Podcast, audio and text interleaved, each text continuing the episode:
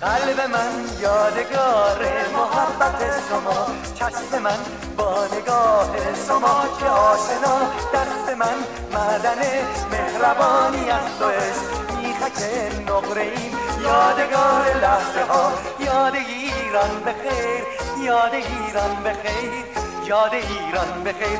خاک پر صلابتم درد من بی کسی، خاک ایران که نیست ذره ای بی ثمر، در نهایتم، در نهایتم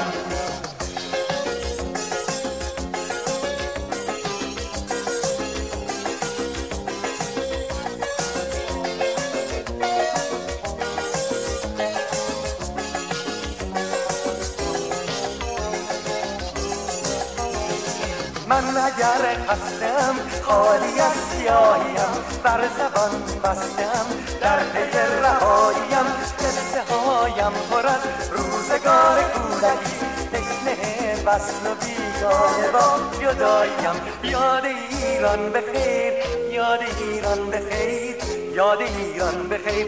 خاک پر سلامتم درد من بی کسی، خاک ایران که نیست ذره‌ای سمر، در نهایت هم، در نهایت هم.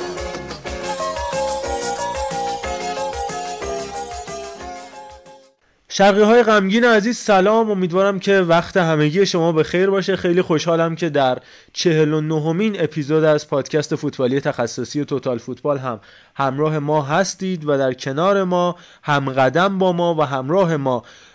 بریم سراغ پادکستمون. این هفته راجع به فوتبال انگلستان میخوایم صحبت بکنیم. وقتی داریم ضبط میکنیم چهارشنبه 22-29 دقیقه شب هستش، 12 مرداد 1401 و 3 روز دیگه لیگ برتر فوتبال انگلستان فصل 2022-23 آغاز خواهد شد.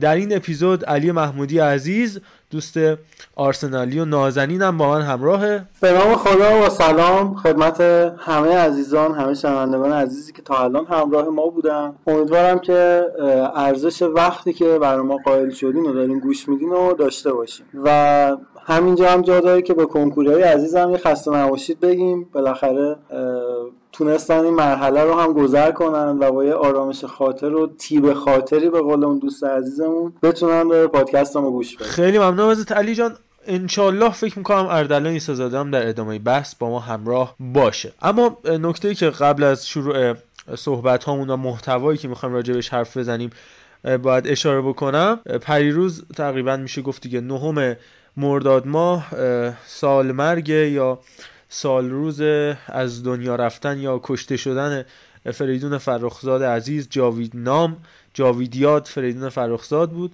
باید بهش ادای احترام بکنیم، به یاد کسی که شیاد نبود، شیشه بود و برنده، حساس، با وجدانی آگاه، بیدار و فراتر از زمان خودش.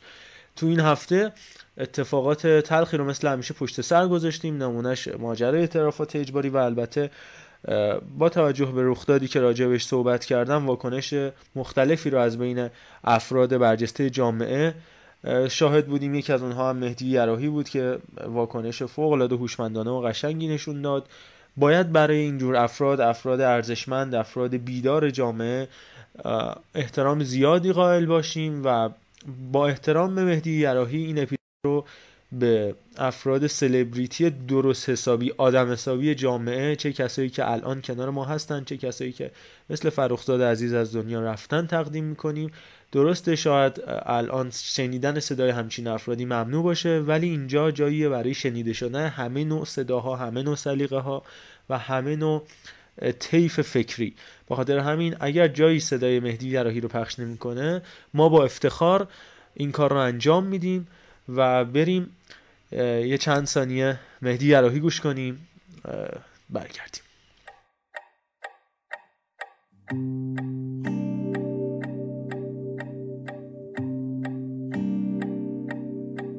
به تک تک شقیقه های پار سنگ خورد و یه بار دستمون به زامن تفنگ خورد و مرگ برد و دوباره عقل مرد و تموم خاطراتمون گره به جنگ خورد و طرح تخریب خونه های ما کلنگ خورد و تا رسیدیم مدرسه همیشه زنگ خورد و مرگ برد و دوباره عقل مرد و تموم خاطراتمون گره به جنگ خورد.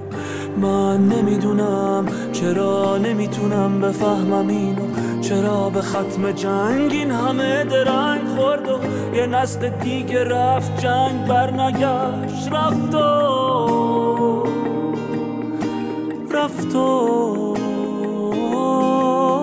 برنگشت.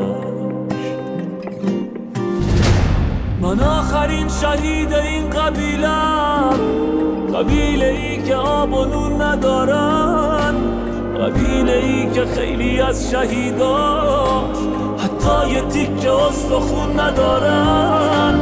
به من یک نفر بگه کجای کاریم، تقاص جنگ و پای چی باید بذاریم، چرا هنوز زندگی نداریم. به من یک نفر بگه کجا رسیدیم، چجوریه که زنده موندیم و شهیدیم، یه خواب خوش عمریه ندیدیم. من نمیدونم چرا نمیتونم بفهمم اینو، چرا به ختم جنگ این همه درنگ خورد و یه نسل دیگه رفت جنگ برنگشت، رفت و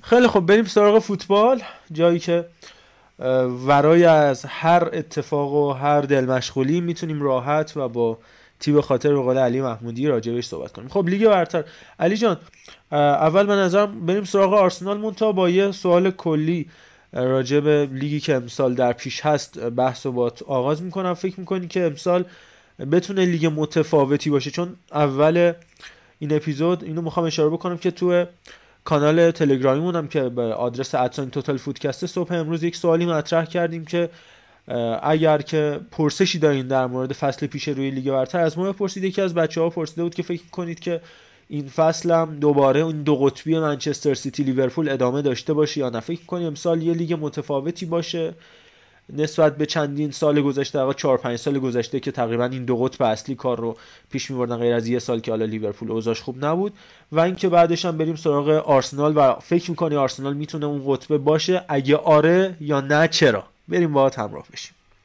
به نظرم با توجه به حالا اتفاقاتی که تو این تابستون افتاد و خریدها و فروش‌هایی که تیم‌های خوب لیگ برتر داشتن مثل سیتی، آرسنال، لیورپول، چلسی و حالا تیم‌های دیگه‌ای که ما به عنوان مدعی و حالا نیمه مدعی میتونیم بدونیمشون، به نظر خودم حالا یه ذره این رقابت نزدیکتر میشه، یعنی رقابت بین 4-5 تا تیم اول با لیورپول و سیتی یه ذره میتونه این تیما رو به دردسر بندازه و شاید مثلا اون ریسی که این دوتا تیم با همدیگه دارن در طی فصل یه ذره دیرتر اتفاق بیفته. اما به نظرم بازم قهرمان از دل یکی از این دو تیم بیرون میاد، چرا که خب تجربه فشار زیاد رو دارن تو این چند فصل. تیمایی که واسه قهرمانی جنگیدن چند فصل احتمالاً حتی اگه ضعیف بشن که نشدن، خیلی سخت‌تر میشه اونها رو به چالش کشید. ولی خب در مورد آرسنال بخوایم یه ذره بیشتر توضیح بدیم، امسال به نظرم رقابت نزدیکتری رو میتونه داشته باشه نسبت به لیورپول و سیتی. شاید یکی از اون 4 تا بازی که ما با اینا داریم حتی بتونیم ببریم. به نظرم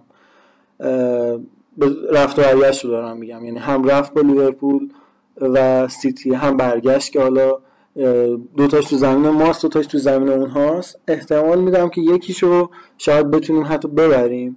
ولی خب به نظرم بازم هنوز تیم ما جای کار داره. مهمترین نقطه قوتی که تیم ما داره به نظرم الان میشه به وینگرامون اشاره کرد. حالا اگه در واقع پپر رو رفتنی بدونیم و یه وینگر خوب جاش بیاد، همین فابیو ویرایی که گرفتیم احتمالاً میتونه توی پست وینگر خیلی کمکمون بکنه.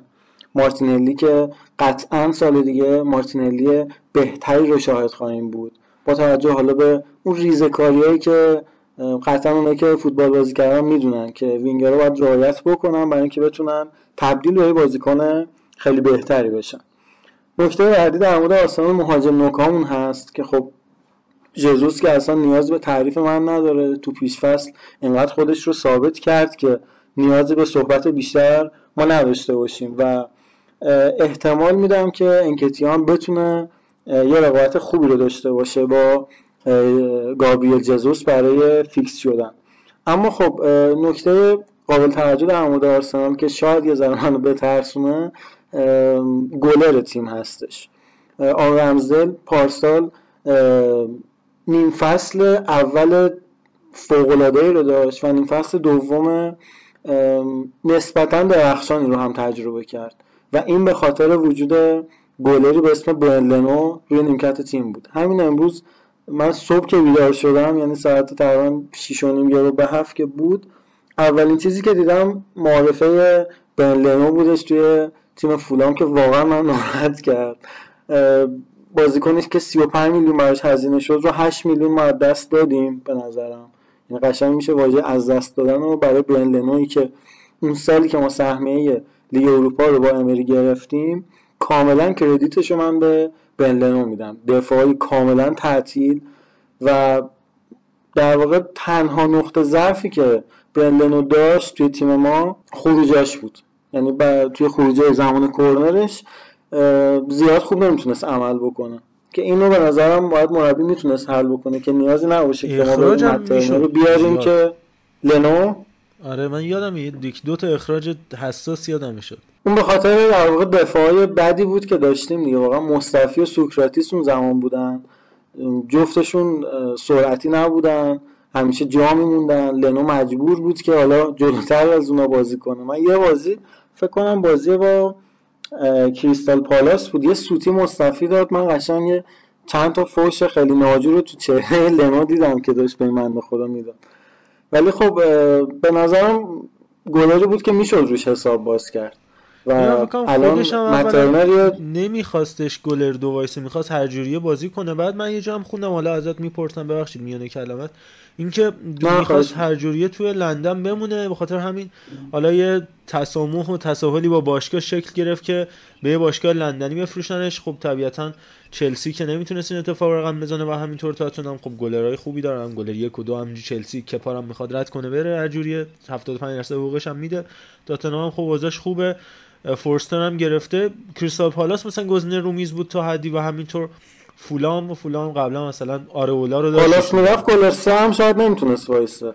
آره تا پالاس خودش راحته و به خاطر همین فکر کنم باش همکاری کردن، گفتن آقا با یه قیمت خوب ما از سودمون میگذاریم، تو هم تو لندن بمون. یه کاری که مثلا تقریبا چلسی با پیتر شک انجام داد سر حضورش تو آرسنال، میخواست هر جوری تو لندن بمونه. آره اون که قطعا به خاطر خانومش و شرایطی که وجود داره میخواست که توی لندن بمونه. ولی خب من اصلا کاری با رد کردنش ندارم، اینکه چرا باید همچین گالری رو رد کنی و من باش مسئله دارم که الان خب خودمون گلر دو دیگه تقریبا میشه گفت نداریم و رمزدیل هم اونقدرها واقعا خوب نیستش که بگیم حالا نیازی به گلر دوم ما نداریم، کسی که بتونه باش رقابت کنه.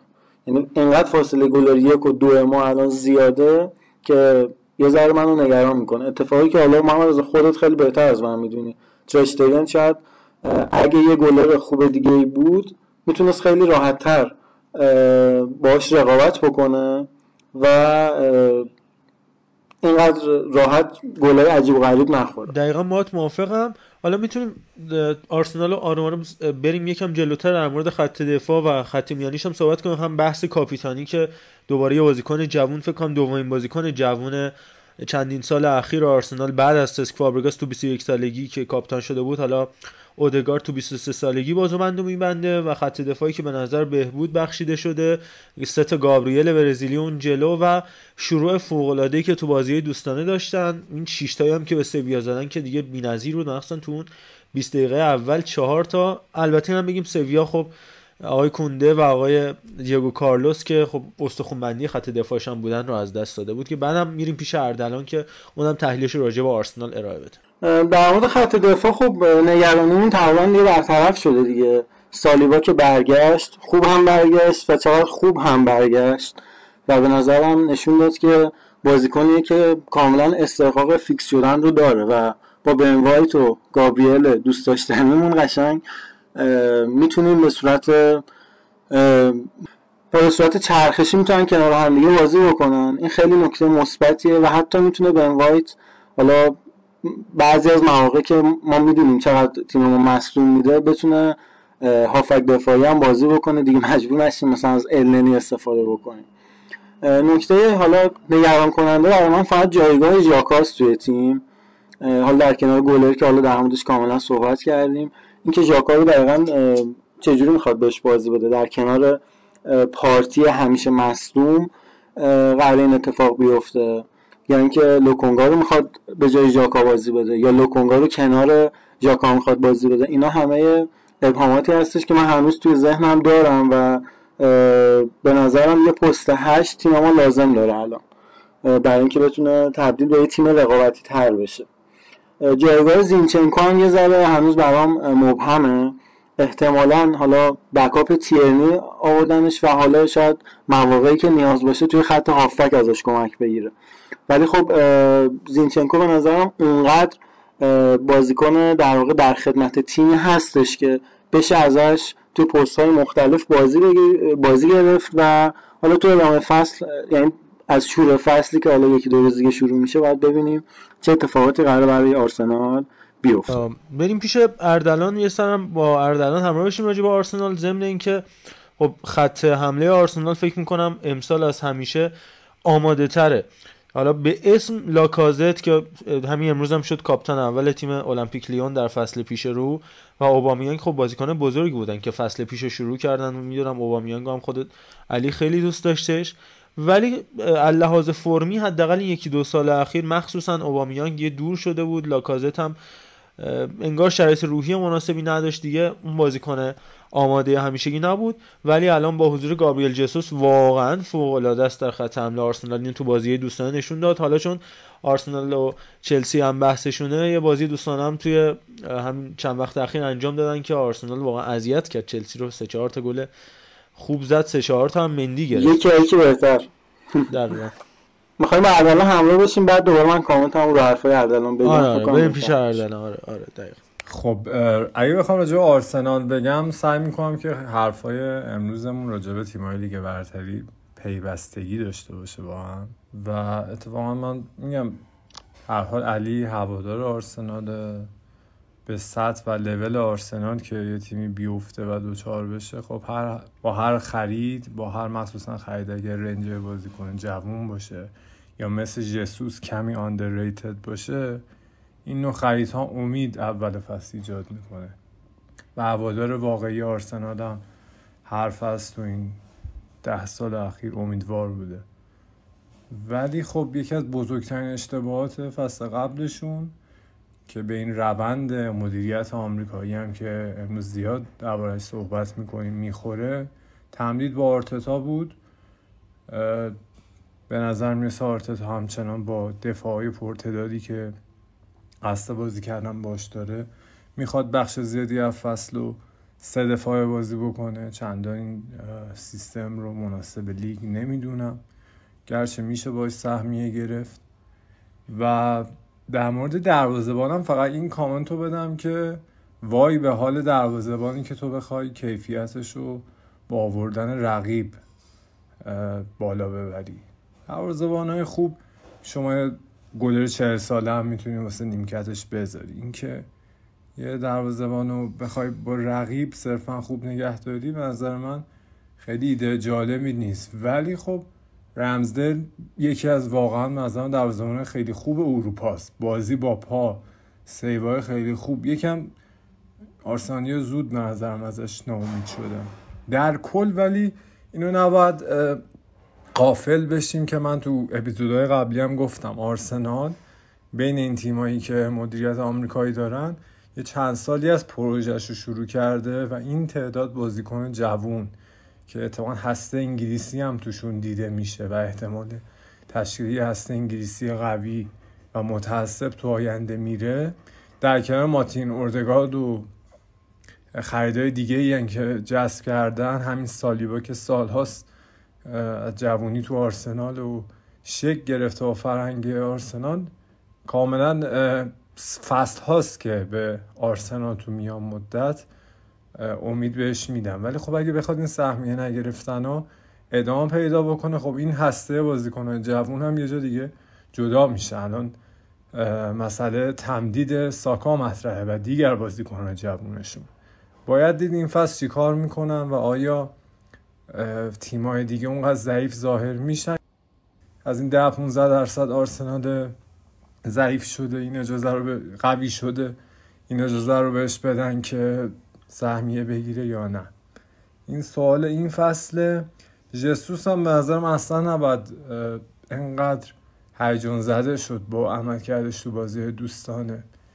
بسیار مهاجم نوینیه، دوندگی بالا، تکنیک واسه بقیه موقعیت میسازه، ولی اینجور مهاجم‌ها تو بحث فینیشینگ مشکل دارن. بارها هم این مشکلشو تو سیتی نشون داده گابریل ژسوس. حالا با همین بحثی که اردلان مطرح کرد بریم پیش علی.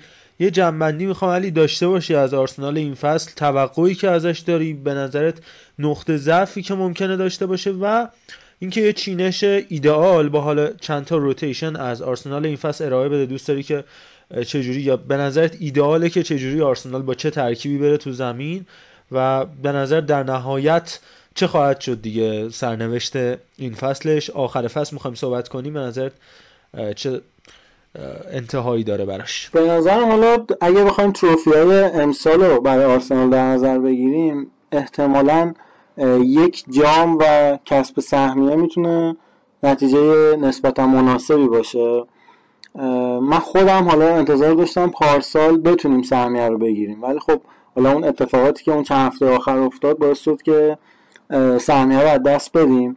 ولی امسال انتظار دارم که خیلی راحت‌تر بتونیم سهمیه رو بگیریم. حالا با توجه به اتفاقاتی برای چلسی افتاده خیلی شرایط اتفاقات. من الان یه سوال دارم علی جان، آرتتایی که خودت هم خیلی مخالف تمدیدش بودی، چه تغییری تو رفتارها و تصمیماتش قراره مثلا این پس اتفاق بیفته که تو امیدوار باشی تا این حد؟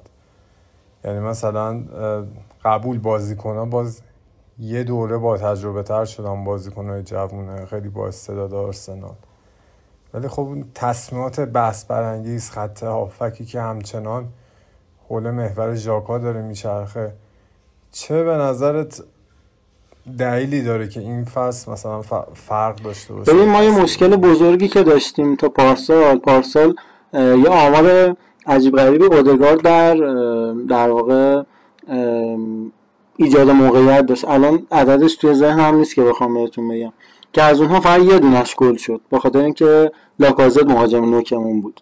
و گابریل ژسوس که امسال اومده، من انتظار دارم که خب موقعیت‌های بیشتری حتی خلق بشه.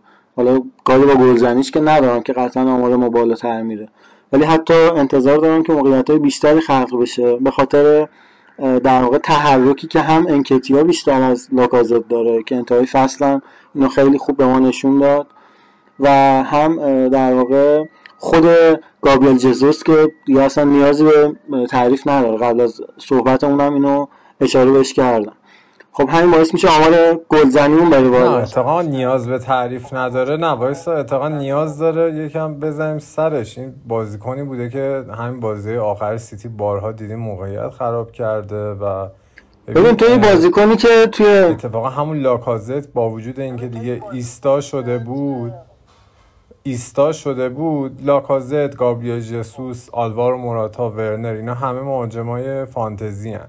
اینجور مهاجما فعالیتاشون بیرون محوطه زیاده، معطوف فقط به گلزنی نیست. همونطور که خیلی خوب گفتی خط حمله خشکی داره آرسنال، هم انکیتیا هم گابریل ژسوس میتونن واسه دیگران موقعیت بسازن. ولی این مشکل اینه که مخصوصا حالا من انکیتیا رو خیلی دنبال نکردم، گابریل ژسوس درصد خیلی زیادی از موقعیت‌های مسلم از دست رفته داره. یعنی با پیش‌وست نمیتونیم بگیم مثلا نیاز دیگه به تعریف نداره. مهاجم مثلا تارگت نیست. شما مثلا اموبیله رو من میدونم مثلا با هالند نمیشه مقایسه‌اش کرد. منظورت اینه؟ اونو اگه بیاری بگی من موقعیت زیاد خلق میکنم، آره اموبیله، اودگارد میتونه بندازه رو کفش اموبیله وسط بزن زیر تاق، ولی از گابریل ژسوس نمیتونی انتظار داشته باشی که حالا خیلی فرق بکنه موقعیت‌های اودگارد رو بیشتر. ببین من از چند جنبه دارم میگم نیاز به تعریف نداره. یک اینکه ما نیاز به یک مهاجمی داریم که حالا همونطور که خودت هم بهش اشاره کردی، کاملا درست هم گفتی، بتونه تحرک زیادی رو تو محوطه جریمه داشته باشه، اتفاقی که لاکازت نمیتونست برام رقم بزنه. این یه نکته. نکته بعدی توی پرس‌های بالایی که آرسنال داره انجام میده، اگه دقت کنید همین پارسال لاکازت بازیکن متحرکی بود، بازیکنی بودش که سعی خودش رو میکرد اما اون کیفیت لازم رو برای این کار نداشت. به نظرم حالا گابریل یکی از، حالا نمیگم جزو مثلا بهترین، ولی جزو 5 تای برتری هستش توی این زمینه که میتونه به آرسنال خیلی کمک کنه. نکته بعدی اینه که ما الان وینگر راست تقریبا میشه گفت نداریم. حالا فابیو ویرا که اینجوری که بوش میاد امسال نصف فصل مصدومه و خود در واقع گابریل ژسوس رو میتونیم توی اون پست بازی بدیم، توی پست در واقع، حالا اونایی که فیفا بازی کردن میدونن دیگه، پست آردبلیو پستی هستش که خیلی بازیکن زیادی رو نداریم که توی این پست بتونن بازی کنن و گابریل ژسوس میتونه این کارو برام انجام بده. و من مجموعه اینها رو میگم به عنوان یه بازیکن خوب که خریداری شده، و یعنی انتظار نداریم که مثلا امسال سالی 30 تا گل بزنه و 20 تا پاس گل بده و همه کار برام انجام بده. به هر حال خب ما پارسال اگه متوجه شد، آره 100% پارسال ما اگه 5 تا 7 تا گل بیشتر میزدیم سهمیه رو میگرفتیم. پارسال 5 تا 7 تا گل بیشتر میزدیم سهمیه رو میگرفتیم، تقویت شدیم. الان نمیشه میگم انتظار داشت، ولی میگم یه وقت فکر نکنید مثلا ژسوس قراره با هالند رقابت بکنه سر نه یا حتی مثلا آقای گلی لیگ انگلیس همچین اتفاقی. هالند حالتی ساعت خودمون کاری کرد که حالا بماند در سوپرکاپ. البته اینم که خیلی زود قضاوت شد که آقا نونیز شد خرید طلایی و هالند هم شد آدم خیلی بد و بی تربیت و مهاجمای بوندسلیگایی شدن بازیکن بی کیفیت. این نباید زود قضاوت کرد. اما فقط به عنوان آخرین نکته آرسنال، علی جان لایناپ 11 نفر آرمانی خودت رو اگه بخوای بچینی کدوم بازیکن رو می‌ذاری تو زمین؟ و اسمیت رو هم مصدومه دیگه، فکر کنم باتر همین نبودش. آره اسمیت رو مصدومه، احتمالاً هفته اول هم دست میده. حالا اسکواد اصلی رو بخوام بگم، رمزل که حالا تو خط دروازه است، خط دفاع 4 نفرمون متشکل از حالا گابریل و سالیبا و زینچنکو و تومیاسو، به نظرم میتونه گزینه‌های خوبی باشه. اگر تیرنی باشه کدوم انتخاب میکنی؟ تیرنی ببین آخه خیلی انتخاب‌های یه ذره سخت شدن ولی خب زینچنکو رو هم تو خط هافک میشه گذاشت، هم میشه رو نیمکت گذاشت، هم میشه دفاع چپ گذاشت، ولی واقعا تیرنی من سبک بازیشو خیلی بیشتر دوست دارم. منم باهات موافقم. آره یعنی تیرنی، گابریل، سالیبا، اونورم تومیاسو و جلوی اونها خب یه دبل پیوت زیبا رو میتونیم شاهد باشیم از ژیاکا و پارتی. ببین اگه پارتی مصدوم نشه توی فصل، من تقریبا میتونم بگم 90% راه سهمیه رو ما رفتیم، ولی اگه پارتی باز بخواد مثلا 10 تا بازی نباشه در طول فصل، به نظرم یه ذره روزا برامون خطرناک میشه. توی خط حمله من مارتینلی رو میذارم همراه اودگارد، اون سمت هم ساکا، نکم که گابریل ژسوس که حالا بعد ببینیم امسال چیکار میکنه. خب یه جنبندی پس بکنیم این بحث گابریل ژسوس شد. ببینید ما بیننده های فوتبال مثلا یه سری مهارت ها و اسکیل های خاص از یه مهاجم میبینیم، یه آماری از یه مهاجم میبینیم و خیلی راحت میایم حتی شده 3 نفر، مثلا تو خط حمله 3 نفر در نظر بگیرید، 3 نفر خط حمله رو میایم با هم دیگه مقایسه میکنیم، مثلا هیگواین رو با دیماریا مقایسه میکنیم. نه مهاجم واقعا اول باید ببینیم مثلا نوک، وینگره و بعد باز بین اون نوها پست‌های مختلفی هستش. الان مثلا شما نمیتونید بگی اموبیله چون 30 تا گل میزنه مثلا بیاد توی یونایتد از نامهاجمی مثل مارسیال بهتره مثلا، چرا، یا بیاد مثلا تو آرسنال اگه جسوس موقعیت خراب بکنه بگیم جسوس اگه این موقعیت رو خراب کرده مثلا اموبیله اونو گل میکرد، بس اموبیله مهاجم بهتریه واسه آرسنال. اصلا اینطوری نیست که ما مهاجمای ایستای تارگت داریم که خب خیلی اینجوری هن که باید کل تیم واسه شون بازی بکنه، تحرک بسیار کمی دارن و این دوندگی و تحرک با اینکه خیلی متاسفانه تو رسانه‌های فوتبال بهش پرداخته نمیشه، خیلی خیلی موثره تو طول بازی، تو موقعیتایی که چه واسه اون بازیکن به دست میاد چه واسه اطرافیانش. یا مثلا فالس ناینا بازیکنایی هستن که اصلا لزوما مهاجم هم نیستن، وینگر میشه اونجا گذاشت، هافبک میشه، ولی اون تحرک بالایی که مثلا کای هاورس داره که بیشتر از 95% مهاجمای دنیا میدوه، باعث میشه که خب خیلی برتری نفری خیلی جا تشکیل بشه، خیلی جا که خیلی مدافعا نفسشون نمیکشه یه بازیکن تعقیب بکنن بره اونجا تاثیرگذار باشه. بخاطر این باید خیلی حواسمون باشه به این انواع و اقسام مهاجمینی که تو همون پست 9 حضور دارن و همه رو نمیشه با هم مقایسه کرد. الان مثلا فیرمینو رو باید با هاورتس مقایسه بکنی، اموبیله رو با سوارز، ولی مثلا لواندوفسکی و اموبیله رو چندان نمیشه مثلا با دپای مثلا مقایسه کرد. اینا هر کدوم کارکردهای خودشون رو داره، تو باید ببینید تیم چجوری بهتر بازی میکنه و تو همون خط حمله بهتر گل میزنه. حالا بحث پرس و اینکه حالا چقدر حالا اون مهاجم به دفاع کمک میکنه که بمونه. بسیارم کامل گفت اردلان. من یه چیزی رو تو پرانتز بگم، اینکه حالا اولم راجع به آرسنال صحبت کردیم، بعد میریم راجع به من یونایتد و چلسی و تاتنهام بیشتر صحبت میکنیم، مثلا راجع به سیتی کمتر فکر میکنم تو این اپیزود اصلا حرف بزنیم و بعدم لیورپول. ما یه نظرسنجی گذاشتیم توی اینستاگراممون به آدرس @totalfoodcast که اونجا سوال کردیم دوست دارید بیشتر از همه راجع به چه تیمی صحبت بشه به طور خاص. حالا بارسا بودش که خب هفته گذشته اپیزود تخصصی راجع به بارسا داشتیم، خیلی تشکر میکنم از هواداری بارسلونا و پیجای هواداری. بعد از اون خیلی جالب بودش که هواداری آرسنال و منچستر یونایتد و چلسی بودن که درخواستشون راجع به تیم‌هاشون صحبت بشه، که حالا آرسنال رو حرف زدیم، باز در طول فصل هم صحبت می‌کنیم، چلسی و من یونایتد هم در ادامه بحث راجع بهشون صحبت می‌کنیم.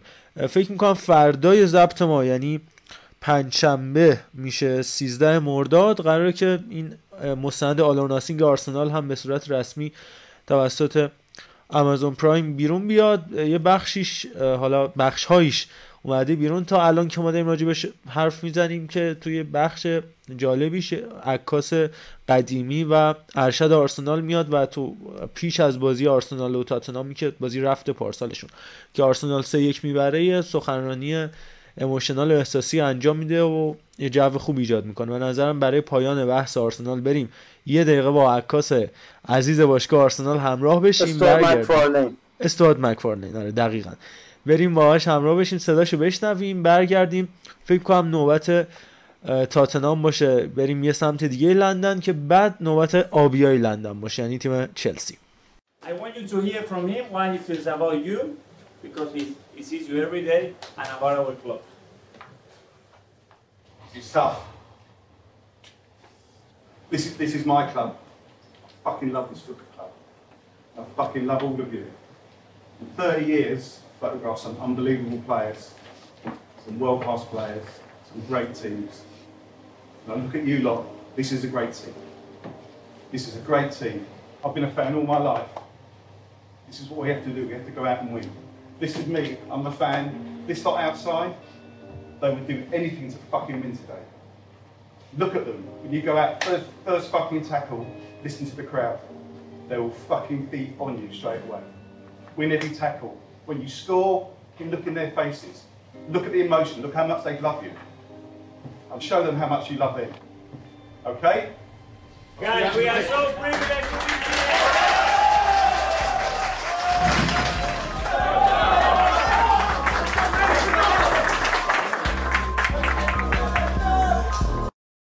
اما تاتنهام میخوایم راجع به سفید و سرمه‌ای های لندن صحبت کنیم، ببینیم بالاخره این فصل امکان داره بعد از فکر کنم 11-12 سال میشه دیگه بتونن به یه جامی دوباره دست پیدا کنن یا نه، در ذهن هوادارشون شاید این فصل از همیشه نزدیکتر باشن و رسیدن به افتخار. خریدهای جالبی هم انجام دادن، از اسپنس و ایوان پریشیچ و ریچارلیسون و فورستر گرفته تا بازیکنانی که حالا میگن هنوز خریداشون تموم نشده، دنبال یه مدافع هستن که کنار کریستیان رومرو و حالا شاید اریک دایر یا بن دیویس بتونه اون دفاع سه نفره رو تشکیل بده. به هر حال با شرایط تاتنهام رقیب سنتی آرسنال با علی بیشتر آشنا بشیم. علی جان، شرایط تاتنهامو چجوری ارزیابی میکنی؟ فکر میکنی این همه امیدواری توی هسته مرکزی هواداره تاتنهام مدلل و مستدل، یا باز هم در نهایت به ان شاء الله سال بعد منجر میشه؟ به نظرم حالا تاتنهام روندی که داره واقعا یه روند الهام بخشه برای حالا هر کسی که حالا یه بیزینسی داره، یه کاری رو میخواد انجام بده. این روند یه ساله تاتنهام خیلی میتونه الهام بخش باشه. تیمی که تا هفته دهم فکر کنم رتبه نهم دهم بود توی جدول، بعد از اینکه کنته اومد تیم متحول شد تا جایی که حتی سهمیه رو تونست بگیره، سهمیه چمپیونز لیگ رو تونست بگیره. در فاصله یک هفته مونده به پایان رقابت‌های پریمیر لیگ تونست سهمیه‌شو قطعی بکنه. حالا خیلی امید دارن که توی رقابت‌های اروپایی چی میشه. این به نظر من شمشیر دولبه است برای این تیم که هم با توجه حالا ما با انتظاراتی که از اتفاقاتی که کنته رقم زده میدونیم که شمشیر دولبه است. توی رقابت‌های اروپایی معمولا نتایج خوبی رو نگرفته کنته، شاید همین باعث بشه که تیمشون یه ذره مخصوصا توی رقابت چمپیونز لیگ که فشار بازی خیلی بالاست کم بیاره، مصدوم بدن و حالا سهمیه لیگشون هم رو از دست بدن. از یه طرف دیگه هم میشه این امید رو داشت به این تیم که بعد از مدت‌ها توی دوتا جام معتبر با یه مربی خیلی معتبر، با یه سری خریدهای خیلی هوشمندانه بتونن نتایج خوبی رو بگیرن. خب همونطور که هممون از سیستم آقای کنته آشنا هستیم، میدونیم که تیمش رو سه دفاعی میچینه و بیشتر فشار بار حالا هم حمله هم دفاع تیمش روی وینگ بک هاشه. یه مصاحبه کرده بود تقریبا هفته قبل فکر میکنم بود که گفته بود که اسپنس خرید خودم نبوده، خرید تیم بوده، یعنی خرید مدیریت تیم بوده و من نقشی توش نداشتم. حالا من برای خودم هم یه ذره قابل ابهامه، یعنی تنها بازی که من از اسپنس دیدم پارسال جلوی خود ما بود که واقعا مارتینلیو خیلی اذیت کرد. زمانی که توی دفاع قرار داشت واقعا مارتینلیو خیلی توی میدلزبورگ که بود اذیت کرد توی این یه بازی. حالا باید ببینیم آقای کنته چیکار میکنه باهاش، ولی به نظرم خریدهایی که امسال داشتن خریدهای خیلی هوشمندانه بود. ایوان پریشیچی که توی هر دو سمت خط حمله میتونه بازی کنه، ولی به نظرم حالا با توجه به وجود سون که پارسال خیلی آمار خوبی رو داشت، خیلی با کین هم مچ شده بود و تونستن گل‌های خیلی زیادی رو چه زمان مورینیو چه زمان کنته و حتی زمان نونو به ثمر برسونن. به نظرم یه آگاهی محیطی خیلی زیادی رو نسبت به هم دیگه داشتن و با توجه به سبک بازی سون که در واقع قسمت زیادی از سمت راست رو اشغال میکنه، میتونه سمت روبروش ریچارلیسون رو بازی بده و ایوان پریشیچ رو در واقع وظایف کمتری رو بهش محول بکنه، مثل کاری که با کولوسفسکی پارسال انجام داد آقای کنته و بازی خیلی خوبی رو هم ازش گرفت. این اتفاق به نظرم برای پریشیچ هم میفته، ولی انتظار درخشش خیلی بالایی رو نمیشه ازش داشت.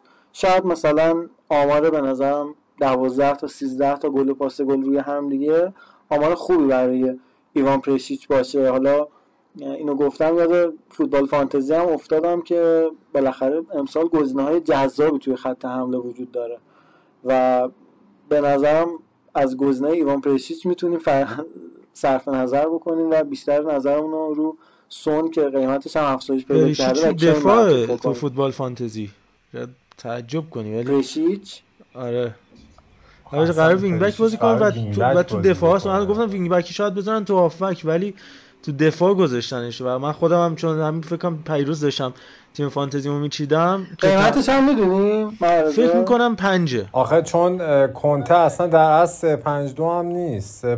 5-2 باز یعنی سیستمی که بگی فقط 3 نفر عقبا میشه، حالا با اون توخل و ناگلزمن بایرن و اینا میخوره. توخل واقعا با 5 نفر دفاع برای 3-2-2 و غیر سانت کردن کار 3-2-2-3 تقریبا 3-4-2-1 منظورته. دوتاش نمیشه گفت در واقع تو حمله هم نمیشه گفت تو دفاع، یه جوری در واقع دائما در حال رفت اومدن.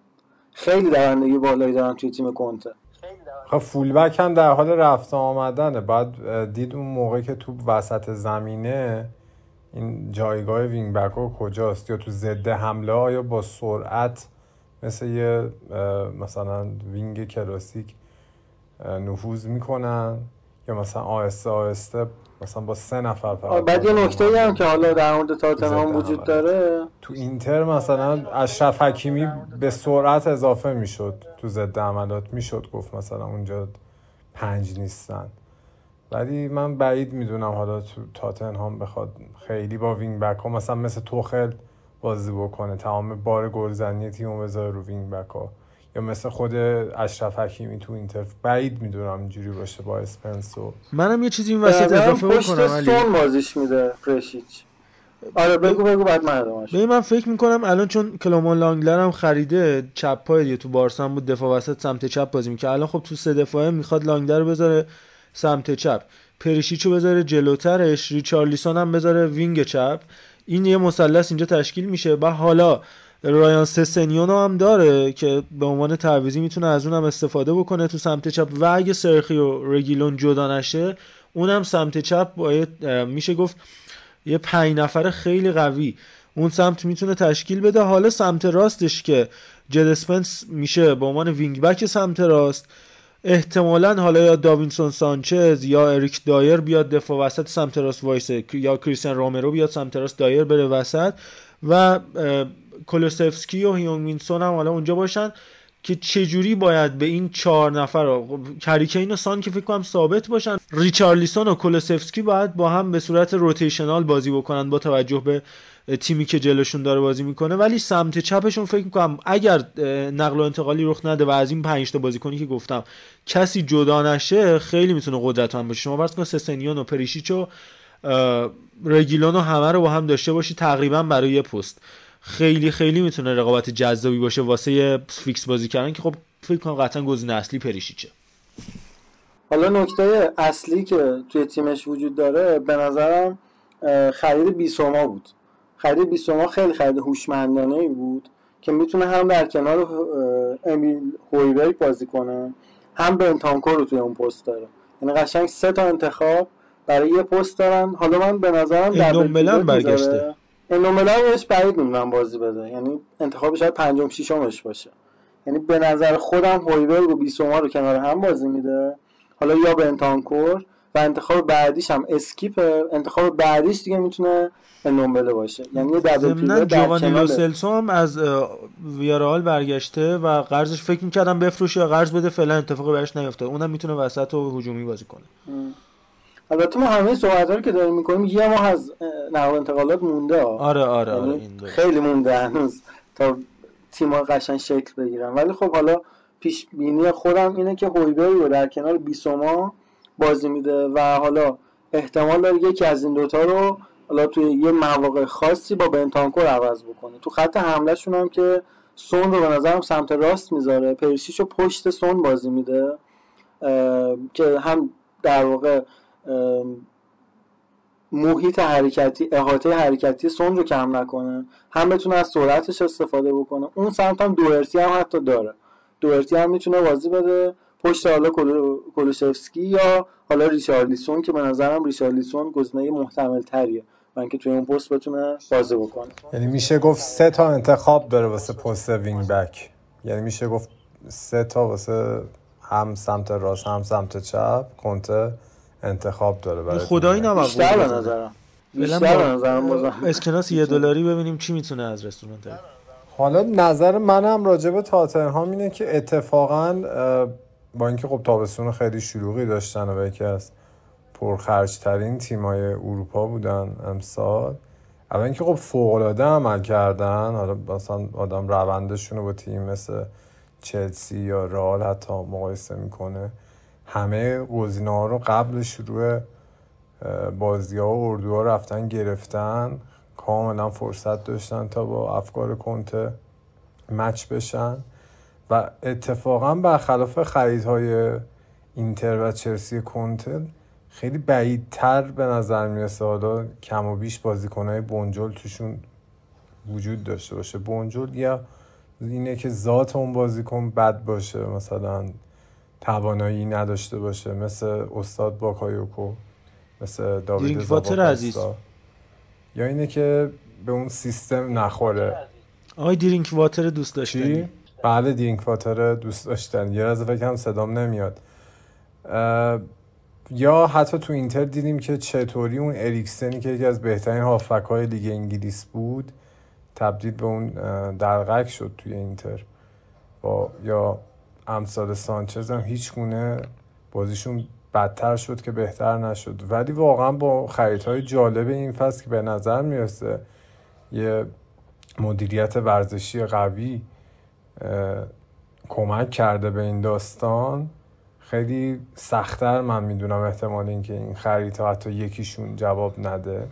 اسپنس یک خرید فوق‌العاده است که از قضا آقای کنته هم گفته گزینه من نیست. خب آفتاب اومد، دلیل آفتاب همه میدونیم که چه وینگ بک های نچندان خوبی آقای توخل واسه نیمکت همیشه انتخاب کرده و حتی مثل قضیه امرسون که حالا تو اپیزودهای قبلی گفتیم یه پورسانت ریزی هم گرفته.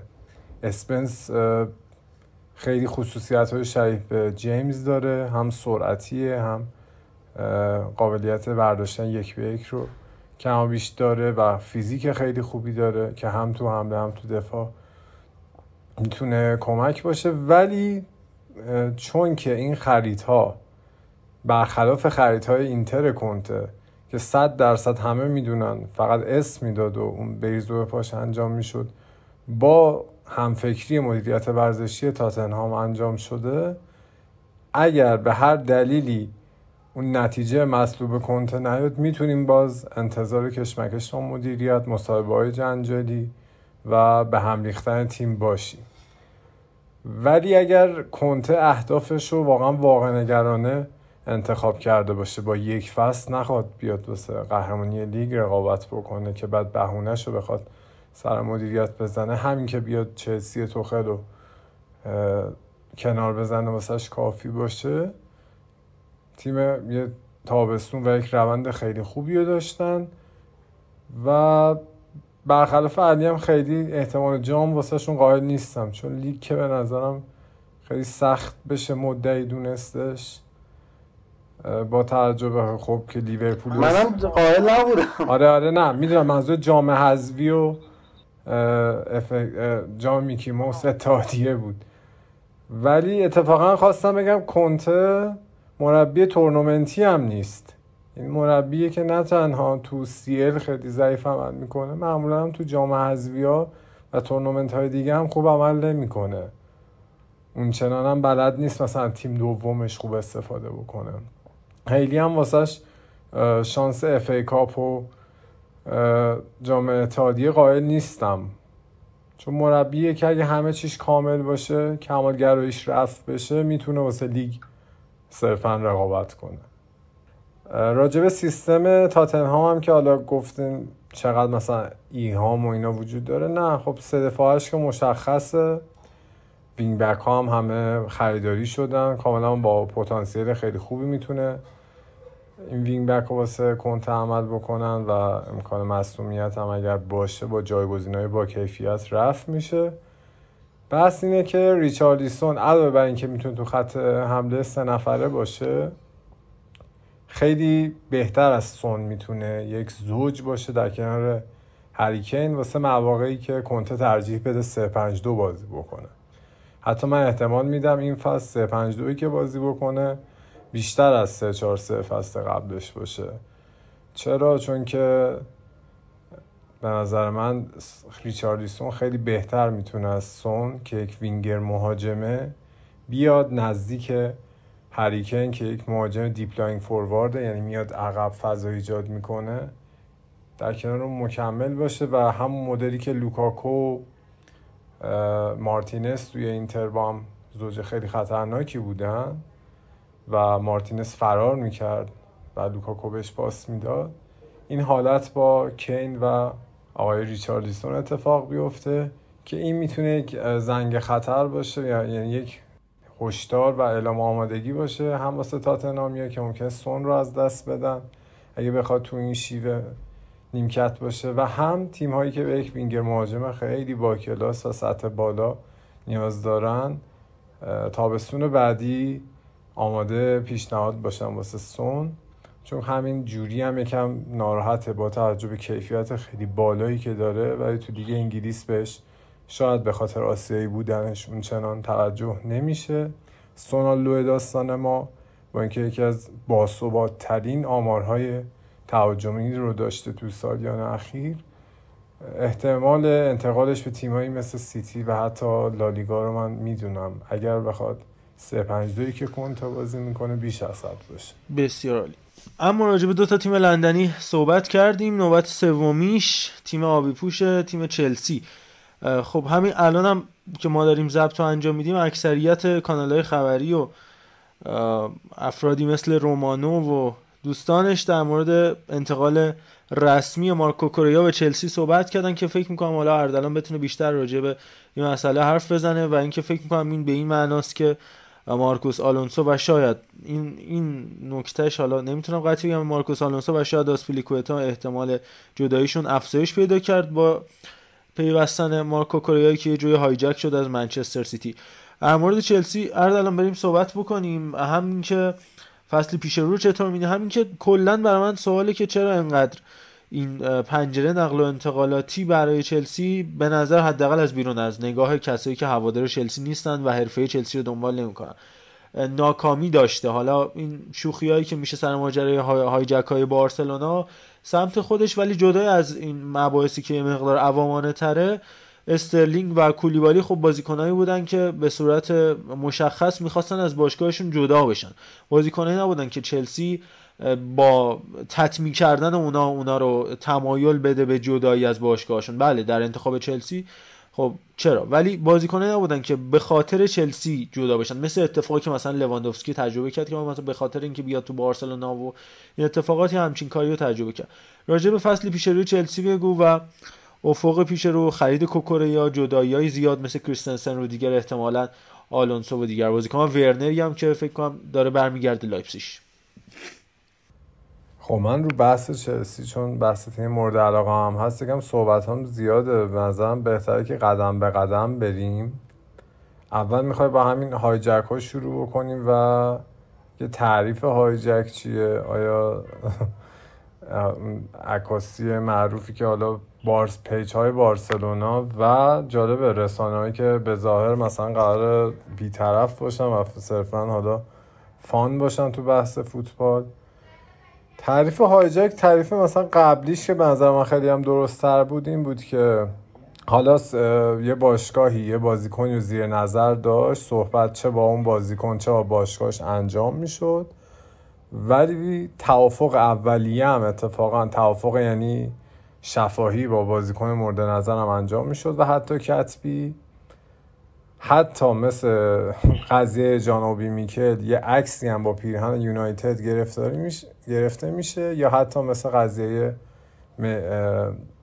وینگر عزیز ملی پوش کشورمون وحید امیری یه عکسی هم با پیرهن اون باشگاه گرفته میشه، تو لحظه آخر به جای اینکه جوهر مثلا آبی تو دستش. یه مثال دیگه‌ش هم من تو ذهنمه ویلیانه، من قشنگ یادمه که اومد لندن بره تستای پزشکی تاتنهام تو همون شهر بلندش کرد. بله اصلا وقت معاینات پزشکی این میشه هایجک. حالا مثلا که پیشنهاد داشته از این بعد اون یکی رو انتخاب کرده، نه ولی اشکال نداره. نه من اتفاقا خواستم بگم حالا رومانو و خبرنگارا تو این چند سال اخیر که خب خیلی بحث نقل و انتقالات داغ‌تر شده و اصلا میتونم بگم نقل و انتقالات یه جور پیش تورنمنت واسه تیما و هوادارا، یعنی سر همین بحث کل و اینا واقعا میتونم بگم 1/3 فصل همین بحث نقل و انتقالاته که یک سال هوادارا میان از گزینه‌هایی که میخوان فصل بعد به تیمشون اضافه بشه حرف میزنن و همش تو همین 2-3 ماه اتفاقا رقم میخوره و تیمی که بتونه خب موچ بقیه تیم‌ها رو بخوابونه این پیش رقابت اروپا رو برده و یه وایب خیلی خوب و حتی به نظر من اونقدر حس خوبی میده به طرفدار، حضور پرقدرت توی پنجره نقل و انتقالات که تا حتی ژانویه تاثیراتش میمونه. حالا بعد ژانویه دیگه بستگی داره که اون تیمه روندش صعودی باشه یا نزولی که تمام اون امیدها به یأس و ناامیدی تبدیل بشه یا نه، مثلا مثل پاریس که خب واقعا تابستون سال پیش رو یکی و تنها برد و به نظر میرسه امسال این قضیه باید به بارسلونا تعلق بگیره. ولی خب اشکال نداره امسال رومانا و دوستان صرفا اینکه یه باشگاهی بیاد صحبت‌ها رو انجام بده با بازیکن و یه باشگاه دیگه بیاد پیشنهادهای بهتر و چه باشگاه چه بازیکن بده، اونا هم هایجک نامیدن. حالا خود طرفدارای چلسی هم استفاده کردن از مواهب این تابستون سال 2021 با فرانک لمپارد، سال 2020 البته اینجوری بودش که خب هاورتس رو گفتن که از منچستر چلسی هایجک کرده، ورنر رو از لیورپول، در اصل که با اون تعریف اولی که من گفتم نمیخوره. این تابستون هم بعد تا اینجا رافینیا و کونده از چلسی به بارسلونا هایجک شدن، ولی من نمیدونم لواندوفسکی و دمبله و سزار آسپیلیکوئتا و آلونسو چگونه حتی تو پیج‌های خیلی پرمخاطب فان فوتبال به عنوان هایجک‌های بارسلونا از چلسی لقب گرفتن. اینو من نمیدونم. حالا خودت نمیدونم نظرت چیه راجع به این قضیه؟ ببین در مورد یه سری از اتفاقاتی که تو این پنجره نقل و انتقالاتی و راجع به این چند تا بازیکن گفتیم، یه سریاشون که اسپانیایی هن و اصلا کلا سیاست بارسلونا هم الان بعد از اومدن ژاوی لاپورتا و حالا همکاری که لوئیس انریکه دارن اینه که تیمو اسپانیایی کنن، من جمله حالا فران تورسی که آوردن، آداما تراوره که آوردن و ناموفق بودش، همینطور آسپیلیکوئتا و مارکوس آلونسو، اینا اینکه این بازیکن‌های اسپانیایی رو بزرگ کنن تو رسانه‌ها، مخصوصا رسانه‌های اسپانیایی که برای جام جهانی هم حالا هم به نفع تیم ملی اسپانیا، به نفع لوئیس انریکه و کلا اون باندی که شکل گرفته بین ژاوی و انریکه و لاپورتا که خب سه تا از دوستای قدیمی ان و رفیق گرما به گلستان همن، در کنار اون پپ گواردیولا هم حالا تا جایی که بتونه کمکی میکنه دیگه، مثل فران تورس و گارسیا و اینا. این که میگم کمک برای خودش کمکی نیست و برای خودش رد کردن بازیکن‌های مازاد، حالا میخواد به یه تیم بی بده، میاد به ای میده که بارسلونا باشه. این از اما راجع به این اتفاقی که تو این چند وقت افتاد، مثلا حالا نمونهش رافینیا که اسمشون رافینیا، اول اصلا ایجنت رافینیا دکو خب بیش از هر باشگاهی به بارسلونا نزدیکه، جزو بنیانگذاران تیم پیشکسوتان بارسلونا که تقریبا هر دو هفته یه بار میرن یه جایی از دنیا یه پولی میگیرن یا حالا گاهی اوقات بازی خیرخواهانه بازی میکنن. اینقدر نزدیک دکو به لاپورتو سر این تیم پیشکسوتان که از همون اول فصل قولش رو داد، گفت منو بیلسا اوکی میکنم، رافینیا اصلا اگه تیمشون هم افتاد به جای 60 میلیون بند فسخ میذاریم براش 20 میلیون این میاریم میدیم به شما. اصلا از همون اولم صحبتش در مورد بارسلونا بود. بعدش اواخر یه صحبت چلسی مطرح شد و دوباره آرسنال بود و بعدم که اومد بارسا و یه دو سه تا از گزینه‌های اینجوری و البته این مثلا بحث اونا نیست. من خودم چلسی فنم، میگم که هایجک اتفاق افتاده، ولی مسئله اینه که هوادارها که طبیعیه از دیدگاه هواداره هم بخوان نگاه بکنن، میگم به دلیل مثلا تفاوت روی قدمت و جام‌های دو باشگاه تو مثلا در 20 سال اخیر این ترجیح صورت گرفته. من فقط یک جواب دارم: اگر بارسا بازیکناش حاضر بودن به خاطر اسم بارسلونا این تفاوت‌ها رو تو دنیای فوتبال رقم بزنن، هیچ وقت این اتفاقات واسه بارسا نمی‌افتاد. هیچ وقت مسی اون قرار که اسطوره ابدی باشگاه بارسلوناست، اون ترکمنچای امباپه تور رو با بارسلونا نمی‌بست که به تبع اون تا سرخیو روبرتو بخواد انقدر دستمزد بگیره و اون فجایع مالی واسه باشگاه اتفاق بیفته. اگر باشگاه بازیکن‌ها به خاطر اسم باشگاه و علاقه قلبی تصمیم می‌گرفتن، نیمار هیچ وقت پاریس نمی‌رفت یا پیکه قرارداد بازنشستگی نمی‌گرفت به اون مبلغ هنگفت. این فقط از این. ولی دلیل هایجک ها نه خیلی هم ایجنت رو نباید گنده بکنیم واقعا. خب تو باید بیای ببینی که مربی‌ها چه نقشی دارن تو این قضیه. فوتبالی که ژاوی ارائه میده، چشماندازی که این بارسلونای جدید داره کجا و چشمانداز تیم چلسی که مدیریتش عوض شده، مربی داره که به شدت سخیره، فوتبال هجومی رو ارائه نمیده که اتفاقا خیلی مهمه تو بحث رافینیا. حتی ممکن بود رافینیا بیاد توی چلسی بازیای وینگ بک بازی بکنه. شما میبینید که ژاوی چقدر خوب تونسته دمبله رو احیا بکنه تا حد خودش و خب طبیعیه که این بازیکنان هجومی تصمیم بگیرن تو لیگ‌های یکم آسون‌تر و با مربیان بسیار هجومی‌تر کار بکنن که اون بازیشون بیشتر به چشم بیاد، بتونن قراردادهای شخصی بهتری ببندن، بتونن حتی در صورت تمدید با داشتن آمار خیلی خوب قرارداد خیلی خوبی رو تو تمدید تو بارسا بگیرن.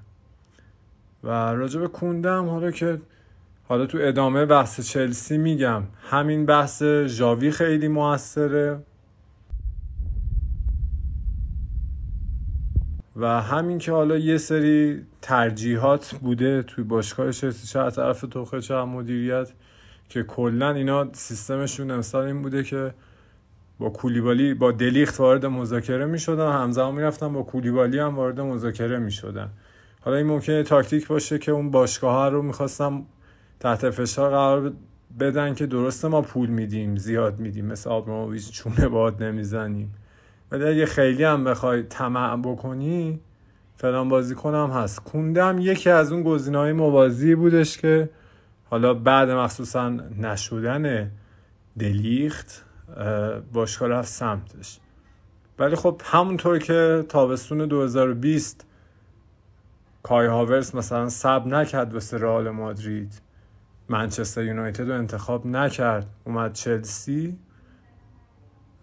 این تابستون هم خب یه مربی مشابه که از دل باشگاه به نام ژاوی و احتمال خیلی هم مثل لمپارد ترجیح میده هجومی بازی بکنه و خط حمله جالبی، پروژه جالبی رو اون جلو بازی ایجاد کرده.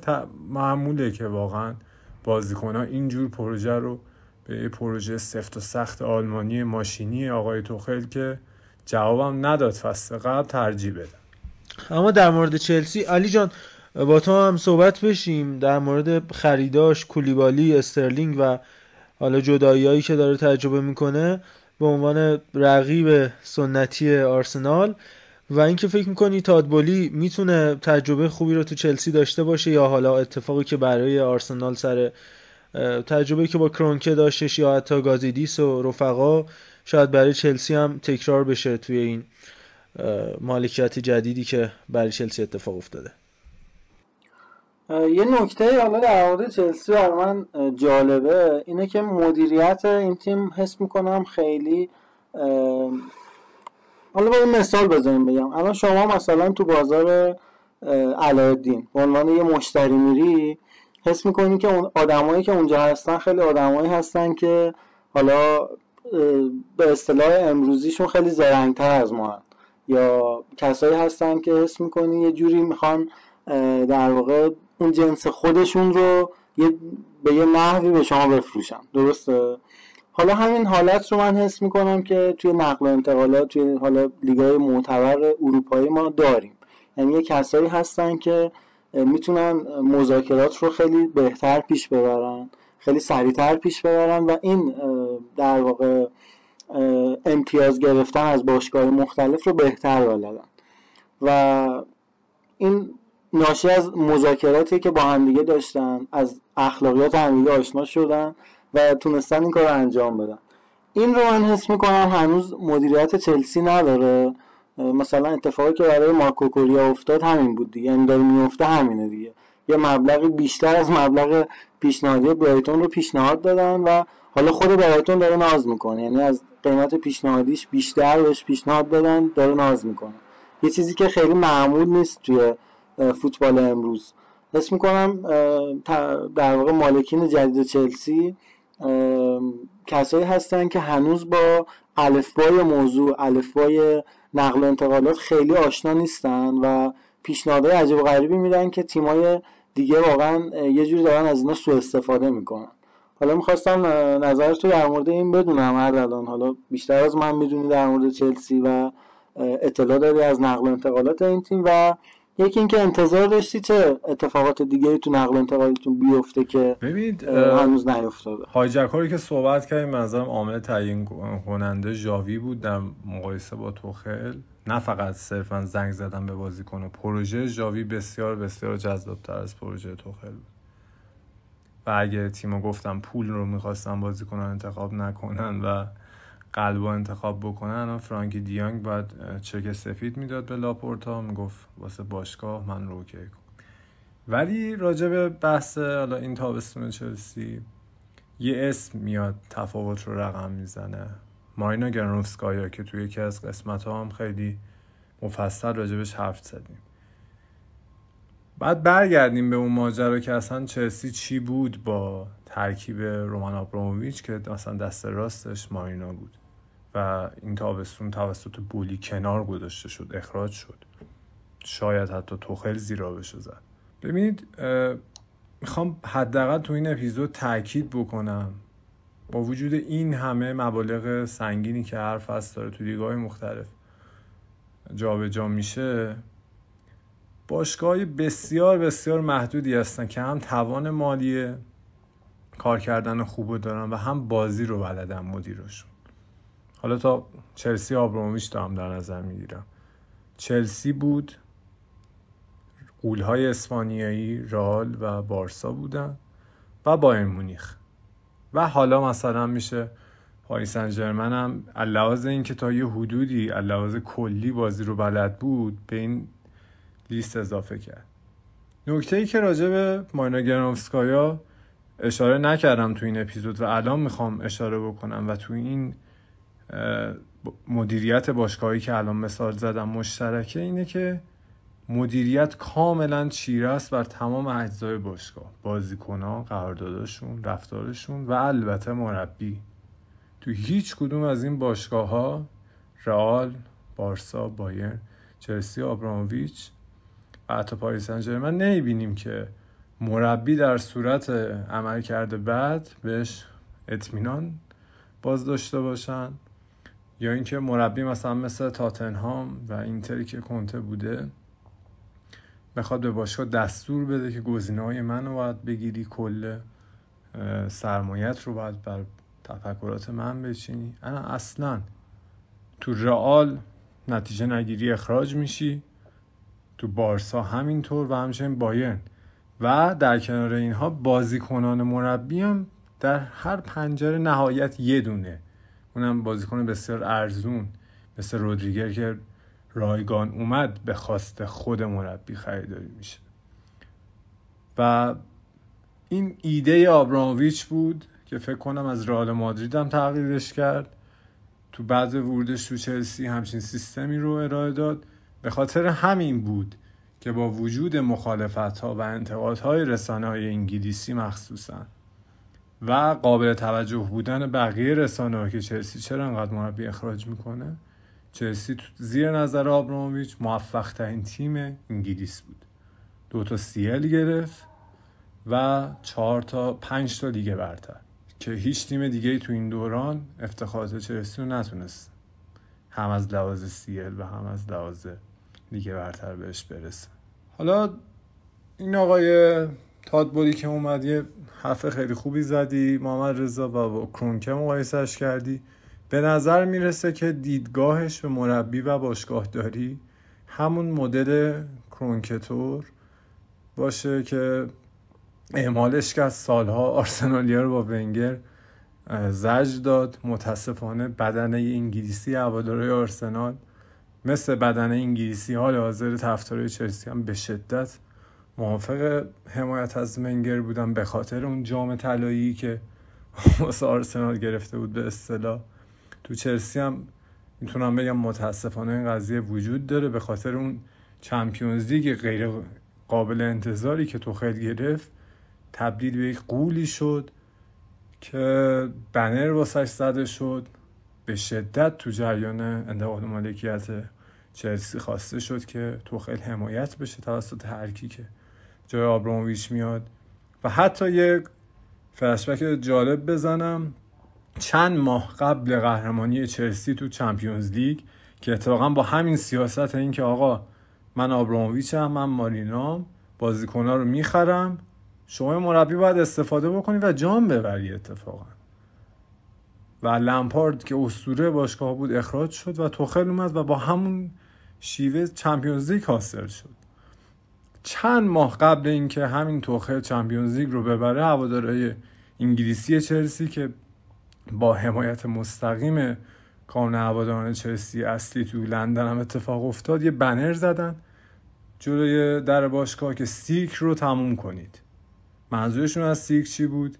این چرخه اخراج مربی هست.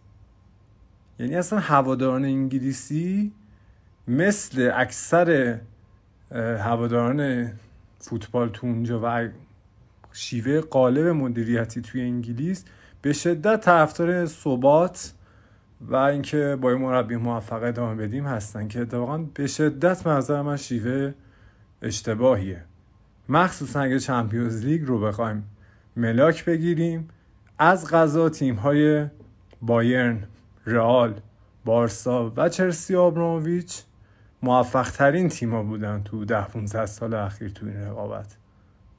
همشون هم با این شیوهی که مربی کارمند باشگاهه و باید با اسکواد باشگاه بره جلو کار کردن، چیزی که به نظر میرسه روزنامه نگارای انگلیسی باش مشکل دارن.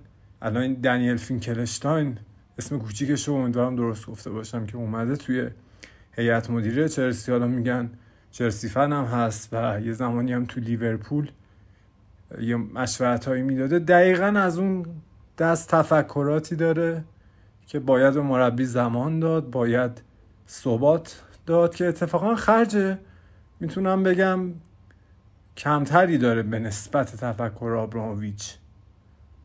یعنی شما اگه یه مربی جواب داده رو بیاری، مربی که حمایت هوادارا داره، یه پنجره دو پنجره تمام گزینه‌هاشو میخری و 5 پنجره سکوت میکنی، میشینی یه گوشه نون و ماستتو میخوری، میگی دارم ورزشگاه بازسازی میکنم، مثل کاری که کرونکه کرد تو آرسنال. و به نظر میسه این اتفاق داره متاسفانه واسه چلسی هم میفته، با مربی که خیلی خیلی خیلی من میتونم بگم overrated. توخل میگم تو سالهای بچه‌ها این بود که آیا توخل مثلا قهر میکنه اینقدر هایجک خورده؟ مثلا خود توخل اونقدر مربی میتونم بگم غیر پروژه‌ای و کوچیکتری هست نسبت به گواردیولا و کلوب، که خودش سر کنده بارها شک از خودش نشون داد.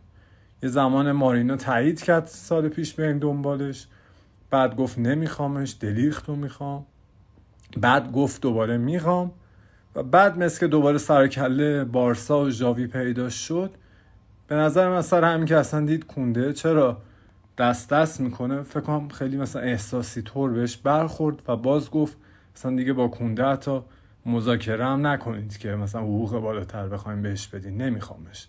آره اتفاقا میخواستم بگم، چون کنده پارسال هم تا فکر میکنم رفتن و خریدن بلیت هواپیما به لندن هم رفت، بعد یهو نمیدونم چرا نشد سر حالا چند میلیون یورو یا دلار، بعد دوباره امسال صحبتش شد، اینم گفت آقا اینا هی شل کنسف کن در میارن، بپاشیم بریم همین اسپانیا دیگه، بارسلونا هم نزدیکه، چه کاریه بریم هی بگیم آقا نمیخواد 60 میلیون 65 میلیون 63 میلیون 70 میلیون الی آخر، بعد دیگه گفت آقا همین نقدو بچسبیم نسیه رو، معلوم نیست چیکار میشه کرد. خیلی خوب، اگر نکته دیگه اردن نکته دیگه راجع به چلسی هستش یا نه؟ اگه نه، با توجه به اون چیزی که فکر میکنی حالا نقل و انتقالاتی که رخ داده یا بده، 11 نفر آرمانی تو برای چلسی کیا رو انتخاب میکنی؟ خب من یه نقد، قسمت دوم نقدم به مدیریت جدید تادبولی ادامه بدم، بعدم راجع به ترکیبی که اصلا اتفاقا مورد پسندم نیست ولی بسیار محتمله صحبت میکنم.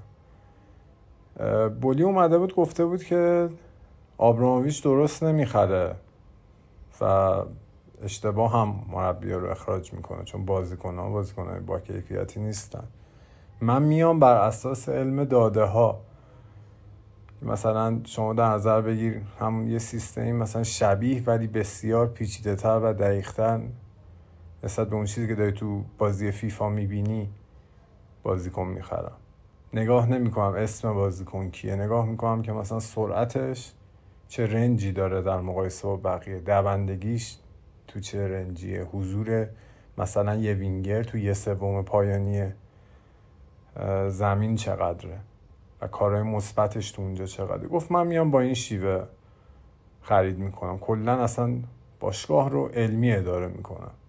کدوم علمی میگه که تابستون اولت بیا یکی از برترین مدیران اجرایی تو چند فصل اخیر اروپا رو اخراج بکنی و خودت بیای نقش مدیر ورزشی بگیری تو چلسی و اونجوری مثلا اصلا برات مهم نباشه احساس هواداری چلسی، بری مذاکره با کنده بکنی، بعد پیگیری نکنی، بعد هایجک بشه، بعد بگی شام بسیار خوشمزه‌ای بود.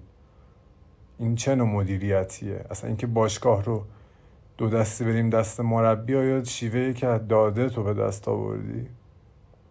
به نظر من امکان این که یک سوء استفاده کرونکیتور بخواد از توخل بشه و مثلا ونگر فصل‌ها خیلی چلسی فنا عذاب بکشن هستش.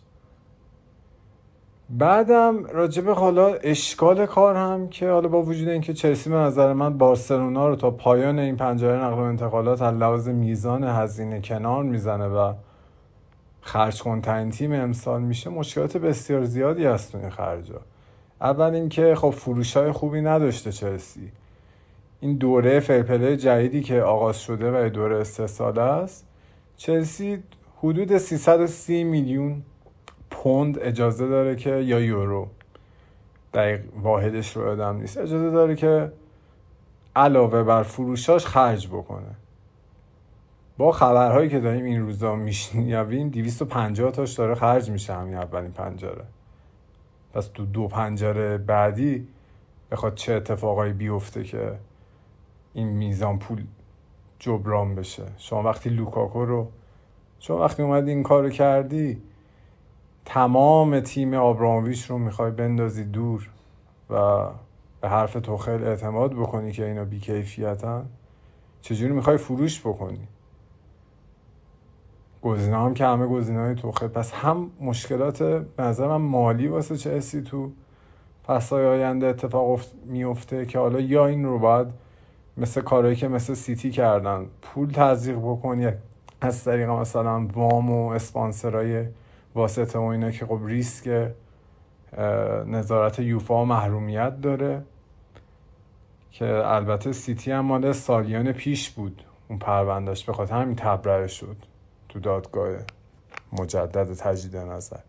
چلسی بخواد مثلا تو سالیان پیش رو تخلف بکنه خیلی راحت‌تر میتونه محرومش بکنه. یا اتفاقا بخوای مثل بارسلونا از این قراردادهای تجاری مزخرف ببندی که مثلا حق پخش رو به شرکت بدی، شرکت‌های آمریکایی دیگر رو بیار، با دادن یه امتیازی دخیل بکنی، اونجوری بخوای پول جور بکنی واسه ادامه فعالیت‌های آقای زیاده خواه توخل. به خاطر این به شدت من به شخصه برخلاف خیلی از هواداران خوشحال چلسی تو انگلیس مخصوصا و حالا هر جای دنیا بدبینم، به نظرم یک افتضاح مالکیتی داره اتفاق میفته، یک افتضاح مدیریتی در حال رخ دادنه. ای کاش انقدر نمیدونستم که نمیدیدم. به قول معروف من با چشم دیدم که جانم میرود. با این روند هسته قهرمان سال 2021 هم بسیار تحت تهدید قرار میگیرن. این توخیلی که علاقه داره اسمهای بسیار بزرگ نیمکتش رو تشکیل بدن، احتمالا مثلا نیمکت نشینی جیمز رو بالا میبره. اگه رافینیا این تابستون جذب میشد، مونت باید خیلی بازی‌ها تو اون ترکیب سه دفاعه روی نیمکت میشست و به هاورس هم به نظر نمیرسه توخه علاقه‌ای داشته باشه، با توجه به این که بارها گفته من میخوام موقعیتام حتما وارد دروازه بشه. چون توخه مربی واکنشگراییه، کم موقعیت میسازه، میخواد اون کماش حتما وارد دروازه بشه. داشتم میگفتم مثلا خیلی از هوادارهای چلسی به اشتباه فکر میکنن هاورتس مهاجم خوبی نیست، چون مثلا از اموبیله کمتر میزنه. شما با لوکاکو نتونستی کار بکنی تو این لیگ، چجوری مثلا فکر کردی یه مهاجم تارگت میتونه مثلا نجات بخش بشه واسه چلسی؟ هاورتس، بنزما، اینا دیپلاینگ فورواردن، یعنی بخش اصلی بازیشون اینه که برمیگردن عقب، پشت به دروازه و دوندگی خیلی بالا کل تیم و کل خط حمله رو کمک میکنن. باعث میشه انقدر با وجود اینکه چلسی بازیکن خلاق نداره، موقعیت‌ها به نسبت خوب بالا باشه تو این تیم. توخل حتی به نظر من شعور این هم نداشت با انتخابی که فصل قبل انجام داد سر لوکاکو و مدام داره این بحثای بهانه‌های تکراری مثل نمیدونم گلزن نداریم، موقعیت هامون دوتا چرا تبدیل به گل نشدن، اینا رو مطرح میکنه که حالا ما تو اپیزودهای قبلی هم گفتیم سیتی و لیورپول 18 تا موقعیت دارن تو طول بازی 4-5 تاش گل میشه. نباید انتظار داشته باشید 4-5 تا موقعیت تو همش گل بشه. و خیلی عجیبه که میگم مدیای فوتبال درست نیست. الان این بهانه‌هایی که مثلا توخل روشون سوار شده رو همه مدیا واسش ایجاد کردن که چلسی تحریم بوده، که چلسی بحران مالکیت داشته، که نمیدونم زن توخل طلاق گرفته. اون چلسی که من به عنوان هواداری که مثلا یکم حالا بیشتر از بقیه از مباحث تاکتیکی میدونم، اصلا نتیجه فصل قبلش ربطی به این در سطح‌های کوچیکی که مسائل روحی روانی داشته باشن مثل تحریم و اینا نداشت. هیچ مشکل تحریم هم هیچ وقت فصل قبل بازیکنان چلسی رو اذیت مستقیم نکرد، هیچ ماهی نبود اینا حقوق نگیرن مثل لیگ ایران. ولی کماکان توخل به عنوان یک قهرمانی که چلسی رو از اون طوفان آورده بیرون و چقدر حتی دیدم بعضی از هواداران مخصوصا تو انگلیس قبطه میخورن که به عجب حمایتی داره از یکی از بهترین مربیان دنیا میشه. نه، توخل با این شیوهی که با کل خط حمله قهرمان اروپا مشکل خورده، به نظر من کلاس کاری خودش رو نشون داده. توخل یک مربی بود که صرفاً یک تصمیم فوق‌العاده بود از جانب آبراموویچ و مارینا آوردنش و حدش همون بود که اون قهرمانی رو واسه چلسی بیاره. و به نظر من اگه آبراموویچ میموند این فصل توخل اخراج میشد یا نهایت 1-2 ماه فرصت داشت وضع بحرانی مثلا خط حمله چلسی رو حل بکنه. ولی تادبولی خیلی راحت میاد لوکاکو رو ترکمنچای تور میده به اینتر، ورنر رو داره با قیمت بسیار کم 30 میلیونی پیشنهاد میده به رئال مادرید. همین الان من با قاطعیت میگم انتقال ورنر با 30 میلیون به رئال مادرید اونقدر واسه رئال سود خواهد داشت که اون ناکامی هازارد رو میشوره میبره. ورنر بسیار برخلاف حالا چیزی که رسانه انگلیسی ها کلا فضای فان و اینا ساختن، مهاجم کارآمدیه واسه رقابت‌های اروپایی، واسه ضد حمله زدن که آنجلوتی استاد توش. و چون توخل مثل تمام تیماش بعد 2-3 فصل مشکل میخوره با تیم، نتونسته مدیریتش بکنه، داره کل تیم رو کردن توخل و تمام بازیکنان خاطر انگیزی و با استعداد و جوونی که همه بهشون قبطه میخوردن سال 2021 قهرمان شدن در معرض تهدید قرار گرفتن با این شیوه مربی محور، مربی خدای بولی که حتی خود توخل هم این مصاحبه کرده و اتفاقا مصاحبه جالبی هم نیست، یعنی میخواد بگه این حمایت عجیب و غریبی که داره هم منم میشه، من نمیخوام مسئولیتشو بر عهده بگیرم. توخل مصاحبه کرده گفته که لذت نمیبرم از این که کار نقل و انتقالاتی رو انجام بدم. این رو بعد اتفاقا شکست‌های اخیر چلسی تو بازار نقل و انتقالات گفته. یعنی حتی با وجود اینکه دستور این خریدهای عجیب و غریب، الان کوکورلا داره نیمکت چیلول خریداری میشه، همونطوری که الان اشاره کردی. کجای دنیا نیمکت 45 میلیونی میگیرن واسه بازیکنان جوونی که ستون قهرمانی اروپا بودن؟ رئال مادرید چرا رئال مادرید شده تو این 6-7 فصل اخیر؟ یه تیم خیلی خوبی از سال 2013-2014 بستن، قهرمان شدن، مودریچ قهرمان اروپا شد با رئال و فهمید پرس که چقدر خرید خوبی بوده، چقدر شاکله خوبی میتونه داشته باشه با اضافه شدن کاسمیرو و کوروس واسه خط آفبک.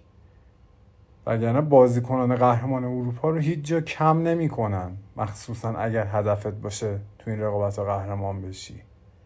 شاکله رو سعی میکنن حفظ بکنن، ولی آبراهام جدا شد، این فصل هم ورنر داره جدا میشه، فصلای بعد هم انتظار حرفایی راجع به هاورس و مونت من حتی هستم و خیلی ترخه واسم که چلسی.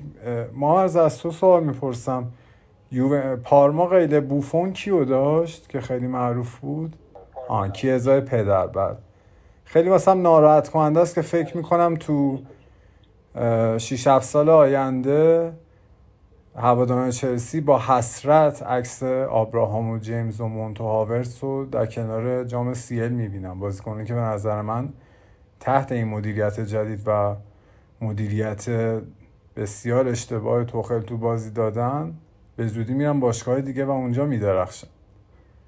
بخاطر همین بسیار وضع بده و من مثل هواداری هستم که قبل اون خریدهای بسیار بده بارتمو و مدیرای قبلی میدونم که چه چیز بدی احتمال زیاد اتفاق میفته.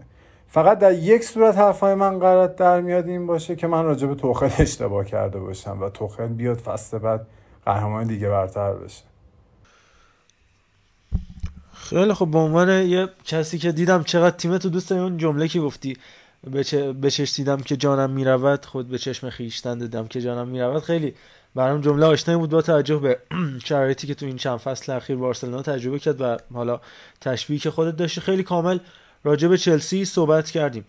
بریم یه سر عرفان کدیور یه صحبت کوتاه 30 ثانیه‌ای با همون داره، بریم بشنویم، برمیگردیم پایان بخش صحبت‌ها و این اپیزودمون راجع به منچستر یونایتد صحبت خواهیم کرد.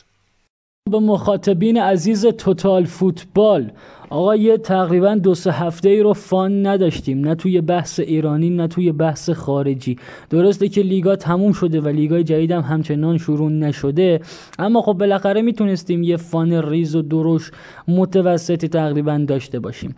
علی الان به خاطر شرایط و تاریخی که توش هستیم، همونطور که مستحضرید همگی، یکم همچنان میزون نیست، صلاح نیست، شاید بالاخره همچین درست نباشه که بخوام مثلا الان بحث فانو داشته باشیم.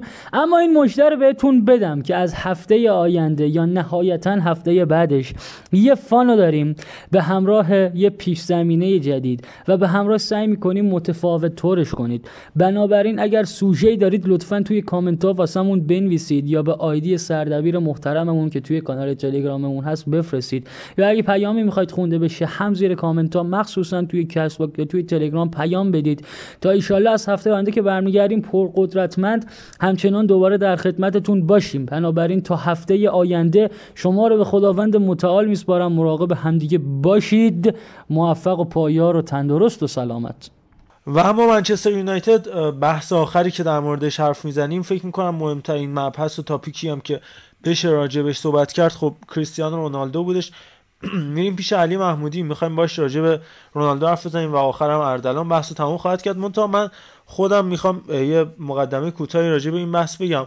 خب رونالدو قبلا تو اپیزود نقل و انتقالاتیمون، اپیزود 47 بود فکر میکنم، آره، حرف زدیم راجع به تو اپیزود نبض بازار راجع به اینکه آره رونالدو خب هنوزم سطحش خیلی بالاه، حقشه که رقابت بکنه، حقشه که شاید تو لیگ قهرمانان به میدون بره، در برابر بزرگان قد علم بکنه، بله در این شکی نیست، ولی خب به هر حال یه قراردادی داره، یه تیمی داره که باید بهش پایبند باشه.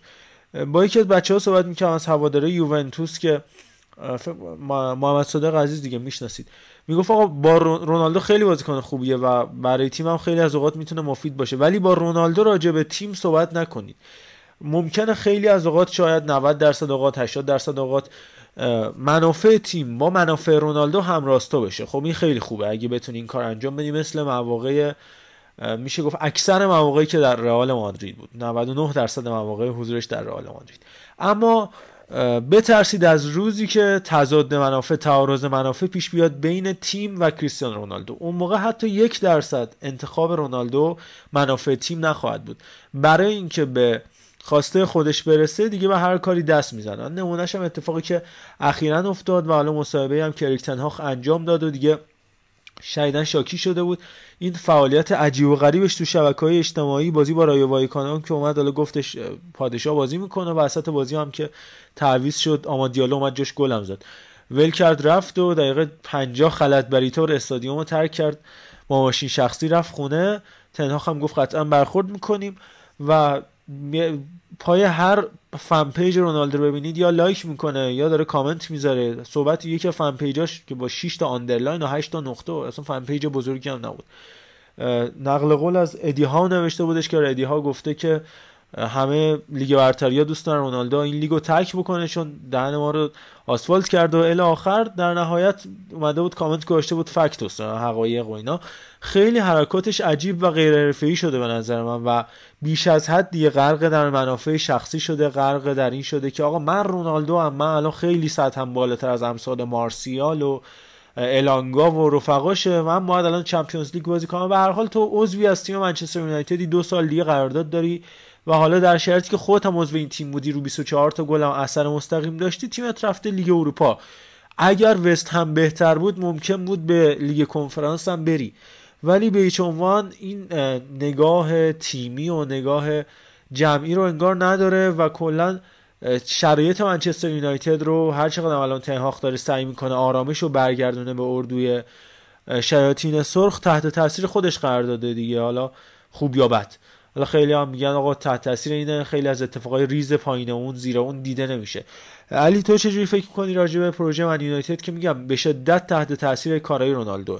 ببین یه مطلبی رو من چند وقت پیش داشتم می‌خوندم، الان که اینو گفتی یعنی تو ذهنم اومد که اینم حالا بهش اشاره بکنم.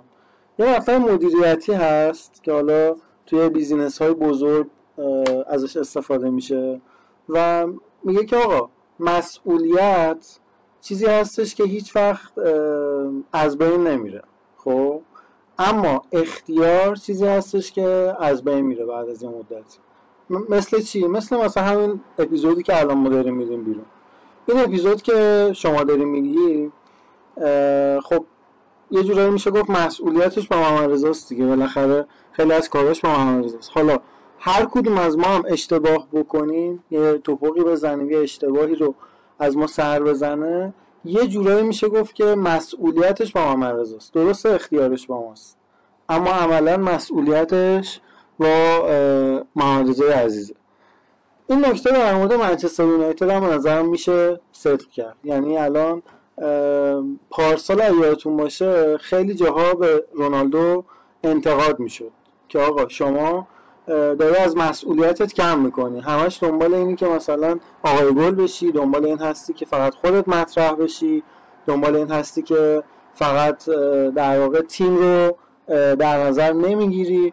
همین اتفاقا چیزایی بود که رونالدو پارسال تجربه کرد، اما با این حال به نظر من حالا نمیگم 100% خودش رو گذاشت، 120% خودش رو واقعا گذاشت برای تیمش که بتونه حالا به یه شکل بهتری در بیاد. اتفاقی که حالا ما میدیدیم توی در واقع پارسال برای رونالدو رقم خورد و به نظر من حالا رونالدو یه جورایی میخواد از زیر بار این مسئولیت رها بشه و بره توی یه تیم دیگه‌ای که بتونه حالا مسئولیت رو بین کسای دیگه، بین بازیکن‌های دیگه پخش بکنه به خاطر این اختلاف سطحی که رونالدو با بازیکن‌های دیگه داره. این مطلب.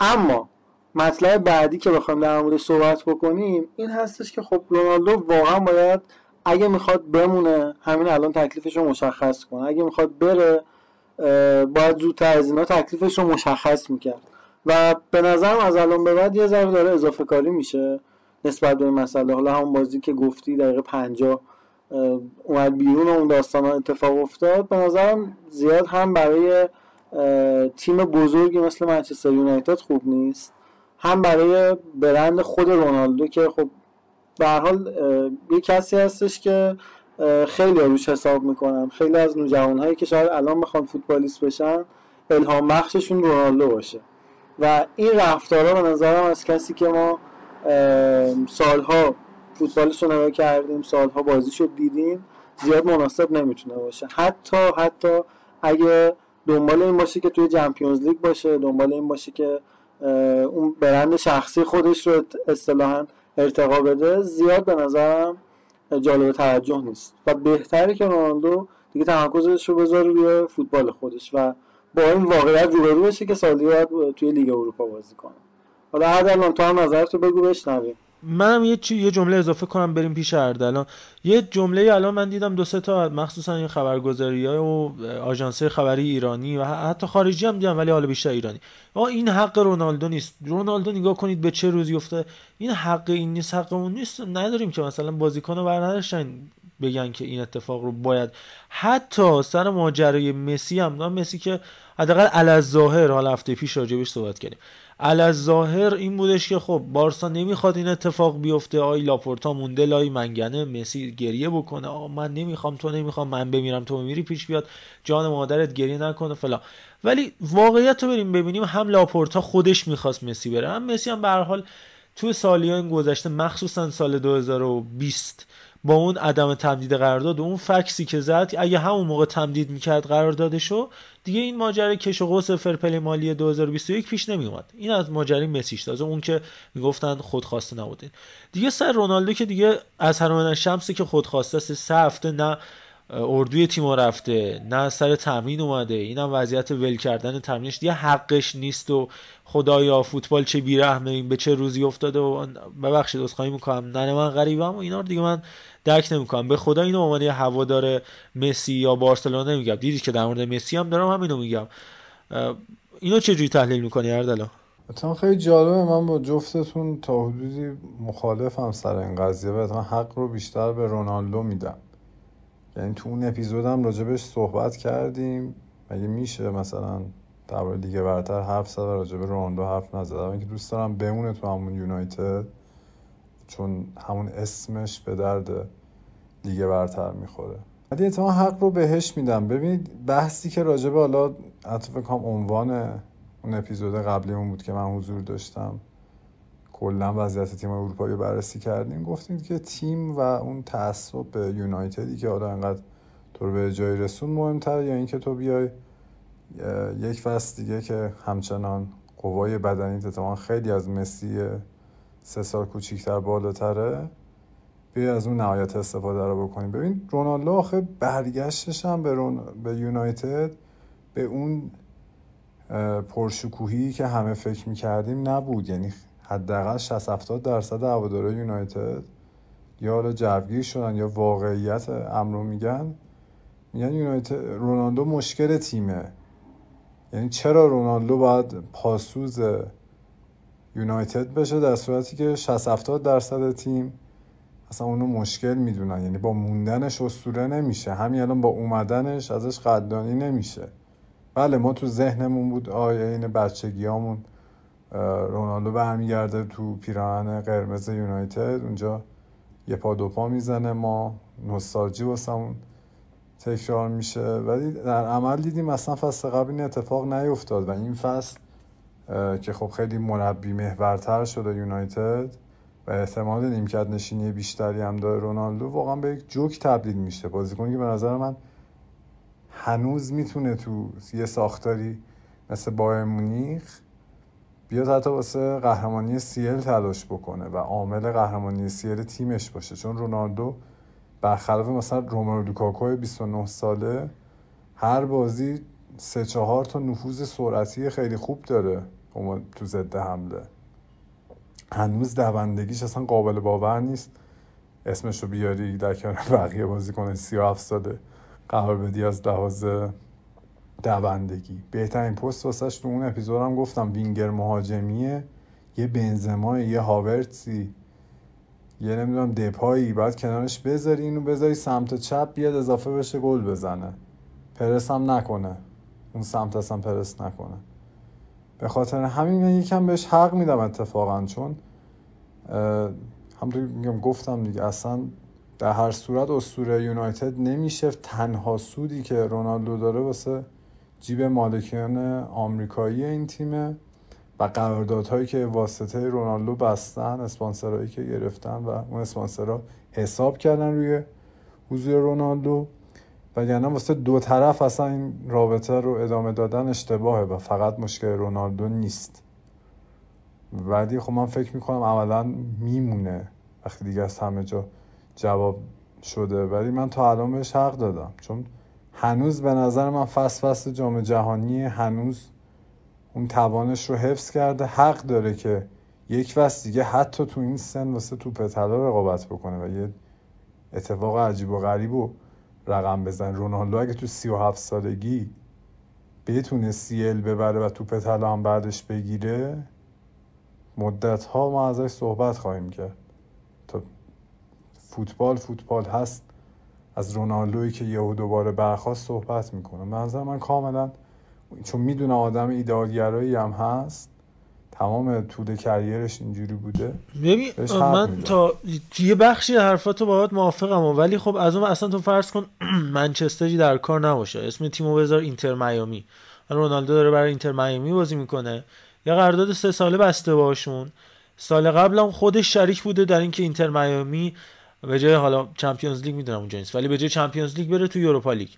خیلی هم بازیکن بزرگیه، اصلا اسمش هم به جای رونالدو مارادوناه. ولی به هر حال تو خودت توی پروژه فصل قبل شریک بودی، خودت هم جزو افرادی بودی که با این تیم رفتی به اروپا لیگ، یه قراردادی داری 2 سال دیگه هم باقی مونده. اصلا تو فرض کن تو حسابدار یه شرکتی هستی، صاحبکارت هم میگه آقا تو یه 2 سال دیگه ما قرارداد داریم باید بمونی، و تو هم خب ادعای حرفه‌ایگری داری، از حیث هم واقعا هم هستی، صبح تا شب داری ورزش میکنی. پوینتت رو فهمیدم، ولی آخه مثلا گلیزرها که مثلا تو هوادارانو بهت گفتم 60-70% که اون فصل قبل میگفتم مشکل تیمی، الان اما این قضایا ایجاد شده 90% هوادارهای یونایتد مخصوصا تو همون انگلیسش ضد رونالدو هن. بحث احساس و اینکه حالا بمونم نمونم از لحاظ اخلاقی و احساسی چه تأثیری میذاره رو باید تو شرایطی انجام بدی که با هوادار طرف باشی، وگرنه از گورکایی مثل گلیزرها هر چقدر بکنی سوده. واقعا نمیشه خیلی به ایراد اخلاقی گرفت از رونالدو، هوادارا نخواستنش. اون حتی بخوایم بگیم جام هم مهم نباشه، رونالدو هیچ وقت اون برگشته حتی به اندازه یکی از بازی‌های تیری هنری اون برگشت رو نداره به یونایتد و اون خاطر انگیزی رو ایجاد نکرده و نمی‌کنه. به خاطر همین وقتی خود هوادارا هم میخوان برن، میخواد رونالدو بره، چرا ما الان بیایم بگیم از لحاظ اخلاقی کارش اشکال نداره؟ هم هوادارا گفتم مشکل تیمی، اینم گفته اوکی من مشکل تیمم میرم به جایی که شما مشکل نداشته باشید. ولی حالا اینکه تعهدش رو با گلیزرها نقص کرده، اونقدر گلیزرها به نظرم تعهد با هوادارهای فوتبال نقص کردن که بخوایم قصه این قسمتش رو نخوریم. ولی خب درست میگی، یعنی با مدیریت یونایتد حق داره که رونالدو رو نگه داره به خاطر فوایدی که داره، ولی پیش هوادارها و از اون لحاظ احساسی داستان رونالدو و یونایتد تموم شده، مدت ها تموم شده، اصلا اون پیوستنش به رئال اون عشق تموم شده. یه تلاش مجدد بیفایده ای کردم واسه احیای اون عشق که بدتر گندا رو آورد بالا. یه مطلبی که حالا وجود داره، من ببخشید واسه حرفت آرزو، ولی قرارداد اصلا هرچی امضا میشه، چه زمانی ما قرارداد امضا میکنیم؟ برای زمانی که ما مشکل میخوریم دیگه، یعنی قرارداد زمانی که یه مشکلی به وجود میاد اون قرارداد نقض بشه، پس اصلا نوشتنش هیچ فایده ای نداره. به نظرم الانه که باید رونالدو پایبند به قراردادش باشه و بمونه توی تیمش. آخه داریم یکم دبل استاندارد عمل میکنیم. لواندوفسکی وقتی میاد بارسا و به قراردادش با بایرن احترام نمیذاره تشویق میشه. اونم تشویق خوبه. لواندوفسکی حداقلش اومد سر تعیین تا ترمینا شروع شد و تست پزشکی اینا همون روز اول اومد، با اینکه خیلی مصاحبه که آره مصاحبهاش واقعا فوق العاده غیر حرفه‌ای بودش رفتارش، ولی بازم با همه اینا اولین روز ترمین اومد ترمیناشو انجام داد، روز آخرم خدافظی کرد، دوباره همین دیروز جاوی 2 روز استراحت داد، برگشت با بازیکن خدافظی که هواداره بایرن جلو ماشینشو گرفتن رئال رو تشویق کردن، اومدش حالا هر جوری شده دیگه سلانه خدافظیشو انجام میده. بازیکن تیمی هنوزم معلوم نیست شرایطش چجوری. لواندوفسکی بسته بود با بارسا، تموم شده بود رفته بود، مطمئن بود که میره. باز این با اینکه رونالدو نمیدونه و پیشنهاد آنچنانی هم انگار نداره، واقعا هیچ جای درست حسابی نمیخوانش، باز این رفتار عدم حضور در تمرین دیگه خیلی ضایع است. اون سر تمرین نیایی و تور تیمونری خیلی ضایع است. این یکی ببخشید اینم بگم که من فکر میکنم یه اتفاقی که برای رونالدو افتاد، آخرین نکته‌ای که میخوام بگم اینه که توقع داشتش، یعنی توقع فرش قرمز و یه احترام خیلی عجیب غریب و مثلا یه نایب سر الکس فرگوسنی براش فرش قرمزی فهم بشه، ولی بعد اومد دید آقا پنالتیو که به من نمیدن، برونو پنالتی زن، بعد برونو باز خراب کرد پنالتیشو، بازم همین اتفاق افتاد. بعد بازوبند این که مگوایر داره میبنده، باز من اومدم بازوبند ندادن، بعد مگوایر هم نباشه برونو دوباره این فصل تو بازی دوستانه همین آخری با رایو وایکانو رافا واران که خودش مثلا 6 تا کاپیتان بعدی رئال مادرید بود بعد از رونالدو، بازوبندو بسته بود تو عکس تیم، میگی پس من برای چی اومدم اینجا؟ یعنی به قشنگ به بنبست فلسفی خورده و هیچ توقعی چه لحاظ فوتبالی، چه لحاظ احترامی، چه لحاظ مارکتینگ حتی فکر میکنم اون چیزی که براش تو یوونتوس مثلا سال اول اتفاق افتاد تو یونایتد براش برآورده نشد. حتی هواداران هم ازش توقعی بالا داشتن و شاید بهش نرسیدن، توقعش الان بیاد بشه سوپر هیرو و تیمو قهرمان بکنه دیگه. در نهایت میگم به بنبست فلسفی خورده، الان اینجوری دست به خود ویرانگری زده. این نکته من. حالا علی اردن اگه نکته فکر کنم، ولی من با این وجود محمد رضا احساس میکنم دبل استاندارد داریم نگاه میکنیم به رونالدو. ببین قبول داری حتی از لحاظ تاکتیکی، حالا این بیرون زمینش بود، خرید اشتباهی بود و اصلا خط حمله یونایتد ضعیف بود، واسه اون تیم تعریف نشده بود. شاید اگه همچین اتفاقی نمیافتاد یه توقع آنچنانی هم از اوله ایجاد نمیشد. دقیقاً. خب ما چطور تو باش تیمای دیگه و توی بازیکن جوان‌تر و کمتر شناخته شده تر وقتی میاد میبینیم خرید اشتباهیه سریع استقبال میکنیم، آخ جونی میره تیم دیگه، استعدادش حیف نمیشه. ما الان هواداران یووه‌ای و میلانی داشتیم که استقبال کردن از بازگشت لوکاکو به اینتر وقتی فهمیدن فقط اونجا میتونه بدرخشه، ولی واسه رونالدو که میدونیم همه چیه، این انتقال اشتباه بود و این برگشت اشتباه بود، میگیم نه باید به گلیزرها احترام بذاره. حالا یکم وارد به خود بحث یونایتد سوای رونالدو بشیم و به گلیزرها بپردازیم که آیا واقعا همچین مدیریتی اینقدر اصلا جایز هست که ما دل بسوزونیم واسهشون وقتی خود هوادارا هم دیگه اهمیتی نمیدن یا نه؟ ببینید این کلا لیگ انگلیس رو من بخوام، همین هوادارا هم احتمالاً که من گله دارم ازشون که چرا اینقدر سرد برخورد کردن با رونالدو در بعد و بازگشتش، چرا هنوز نتونستن اکثریتشون پشت سر بذارن هوادارایی که جریان اصلی مثلا رسانه‌های یونایتد و فضای هواداری رو دارن، چرا نتونستم خروج رونالدو رو باش کنار بیان که حداقل رونالدو این احساس رو نداشته باشه او که من مستندی از زندگی من پخش بشه. میگم مثلا من برگشتم به باشگاه که توش شناخته شدم و حداقل اسطوره دو جام، برخلاف مسی که مثلا فقط اسطوره بارساست. ببین اصلا کلا انگلیس خیلی باگ داره، چه از لحاظ مطبوعاتی، چه هواداری و چه مدیریتی. تو هر ستای اینا تیمای اسپانیایی دارن بهتر عمل میکنن. رئال مادرید قبل انتقال رونالدو به این تیم یه باشگاهی بود که همه یادمونه دیگه، مثال میزنیم آقا نیستروی رفته اونجا خراب شده، اسنایدر و روبن رفتن اونجا خراب شدن، تموم شده بود دیگه. اون پروژه کهکشانی اولم اصلا به تمام اهدافش نرسید، یک CL اصلا اون انتظاری نبود که از این تیم میرفت، اصلا انتظار نمیرفت بارسلونای بی آلایش بیاد تو فصلهای بعدی تو لالیگا حتی اونا رو پشت سر بذاره. ولی عدم پایبندی گلیزرها به موندن رونالدو تو این لیگ اصلا باعث شد این قضیه رونالدو مسی و جلو زدن چندین ساله لالیگا اتفاق بیفته از دیگه برتر.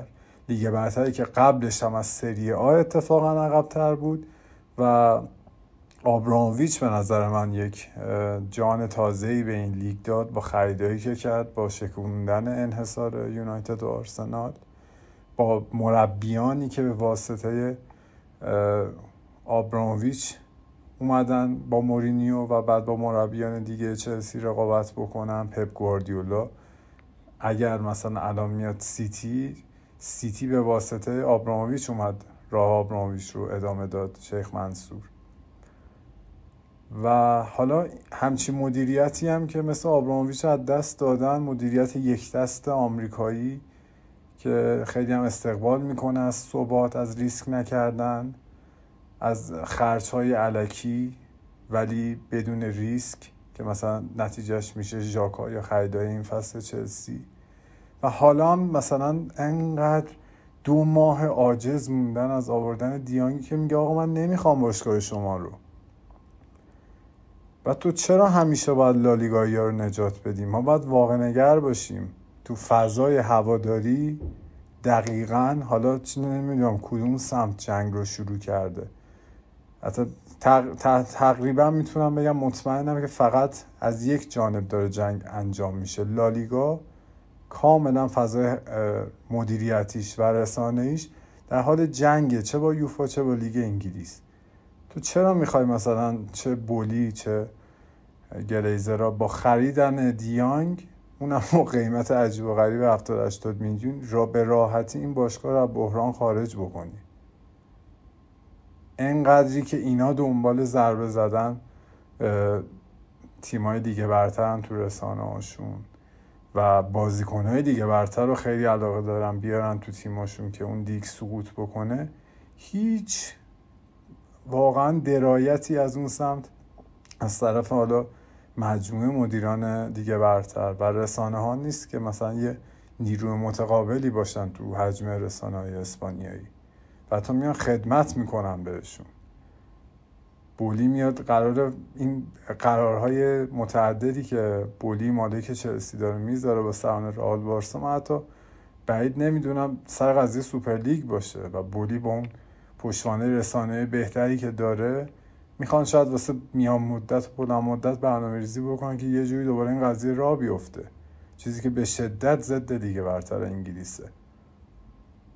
به خاطر من واقعا نمیدونم چطوری ما میتونیم حالا به قرارداد نوشته شده بین رونالدو و گلیزر را انقدر بپردازیم وقتی اصلا جهت مدیریت تیم‌های تاپ تو انگلیس برخلاف منافع بلند مدت اوناست در مقابل رقبای مثلا اسپانیایی، و از یه طرفی هم فضای هواداریشون به شدت متعصب و کورن. میگم چند ماه قبل قهرمانی چلسی تو لیگ قهرمانان اروپا هوادارا اومدن اعتراض کردن این چه شیوهیه که انقدر مربی میای اخراج میکنی. بعد با همون شیوه قهرمان سیل شده چلسی، میگن نه دیگه بسه دیگه توخلو نگه دارید. ولی تو اسپانیا ما هرگز نمیبینیم مدیریت رو بخوان تحت فشار قرار بدن، چه واسه مربی چه واسه بازیکن خاص. و راجع به رونالدو هم همینه. اینقدر حالا سوای اون بحث اسپانسرینگ که راحت تر تو اسپانیا مالیات راحت تر میشه دور زد و اون دو اسبه بودن رقابتشون باعث بولد شدن ستاره این دو تیم میشه، هوادارهای اسپانیایی هم واقعا قدر سوپر استارا و بازیکن‌ها رو میدونن. اتفاقی که مثلا نمیفته تو انگلیس، سریع مهاجما میرن زیر ذره بین و برخلاف مارکا که تا 3 فصل از هازارد حمایت میکنه، هالند همین الان زیر تیغ انتقاداته و همین قضیه واسه رونالدو هم اتفاق افتاد. خیلی خوب علی جان، تو هم نکته‌ای داری بخوای در مقابل صحبت اردلان اضافه کنی یا اینکه دیگه بحثو جمع‌بندی کنیم و توی آخر اپیزوده دیگه؟ حالا من نمیخوام خیلی رو درازی کنم، فقط در این خصوص رونالدو حالا بحثش پیش اومد، به نظرم آدم باید پایبند به قراردادش باشه. حالا مثال لواندوفسکی رو گفتی، مثال چه میدونم کسای دیگر رو گفتی، اونم اشتباهه. همونطور که الان داریم در مورد رونالدو صحبت میکنیم و میگیم که داره قراردادی که امضا کرده زیر پا میذاره اشتباهه، اونا رو هم به نظرم اشتباهه، اینکه بیای از تیمت قهر بکنی، حالا مثلا به جای 50 تا شنایی که باید تو تمرین بری مثلا 5 تا بری، به نظرم زیاد جالب نیست.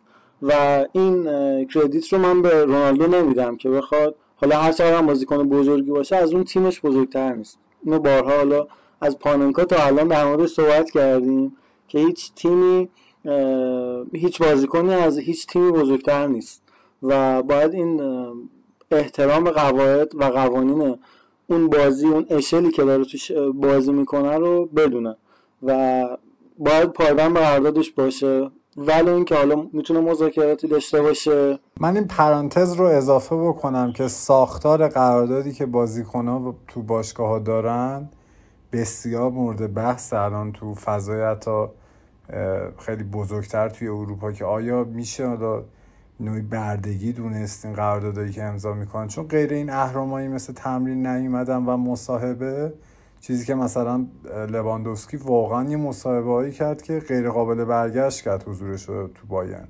حالا اگه اومد سر تمرین واسه آمادگی شخصی خودش اومد.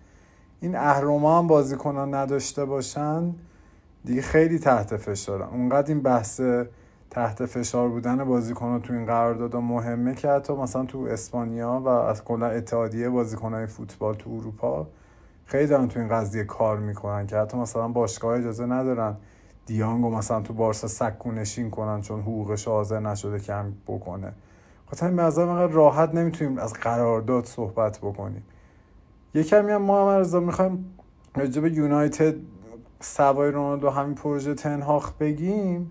میگم دیگه 2 ماه الاف مثلا فقط دیانگ سر خط هافبک، دفاعشون هم با وجود اینکه بسیار خلاقه اون دفاع جدیدی که جذب کردن و یه در حد من واقعا میتونم بگم هافبک‌های خیلی خلاق میتونه پاس بلند بده و موقعیت ایجاد بکنه، اینجور دفاعا بعید می‌دونم تو لیگ انگلیس جواب بده و همچنان به نظرم مشکلات سنگین دفاعی و یونایتد داره، ضمن اینکه باید حالا مدت‌ها هم بگذره این ایده آقای تنهاخ هم جا بیفته. به خاطر همین یونایتد هم من خیلی حتی واسه سهمیه احتمالش رو بالا نمیدونم، مگر اینکه اتفاقات عجیب و غریبی بیفته تو این چند هفته واسه این تیم، مثل چلسی که خواهد افتاد و گفتم به نظرم پرخرج ترین تیم امسال چلسیه و در پایان فصلم به نظر من ناکام ترین. خب یونایتد خیلی بدتر ممکنه واسش اتفاق بیفته چون حتی خریدام رو حواس و این خب خیلی روحیه مربی تاثیر میذاره تو وسط فصل. بله، کلاف سردرگم یونایتد ادامه داره. ما اپیزود مرور فصل رو ضبط می‌کردیم، شرایط یونایتد همین بود، الان شروع فصل جدید داریم ضبط می‌کنیم همینه. حالا نمیدونم تا کی کلا هم مدل یونایتد اینه دیگه، حالا چه بخوان سانچو رو بگیرن، نمیدونم دیونگو بگیرن، 3 ماه بعد سر و کله بزنن، آخرام گرون‌ترین حد ممکن بازیکن رو میگیرن. این از این اتفاق. فقط به عنوان بخش آخر بچا هفته بعد حتما حالا بازی‌ها که شروع شد صحبت می‌کنیم راجع به اتفاقاتش، ولی اگر بخواید تاپ 4 و همینطور 3 تا تیم سقوط کننده رو انتخاب بکنید، انتخاباتون کدوم تیمه و همینطور به نظرتون سورپرایز این فصل رقابت‌ها چی میتونه باشه؟ حالا از یک بازیکن، یه تیم یا یه اتفاق خاصی، اخراج یه مربی یا هر چیزی. من خودم اول بگم تا شما نظرتون رو اعلام بکنید. من اگه بخوام بگم تاپ 4 رو بازم سیتی، لیورپول، تاتنهام و آرسنال انتخاب میکنم. بعد تیمای سقوط کننده به نظرم با احترام به این همه خریده خوبی که لیدز انجام داده و حالا آقای جسی مارش، لیدز، فولام و بورنموث فکر کنم تیمایی که میافتن. حالا اگر فولام نیافته شاید ناتینگهام فارست، ولی من فکر کنم فولام و بورنموث دوباره برمیگردن. لیدز هم که واقعا بالاخره به دست اومد لخک.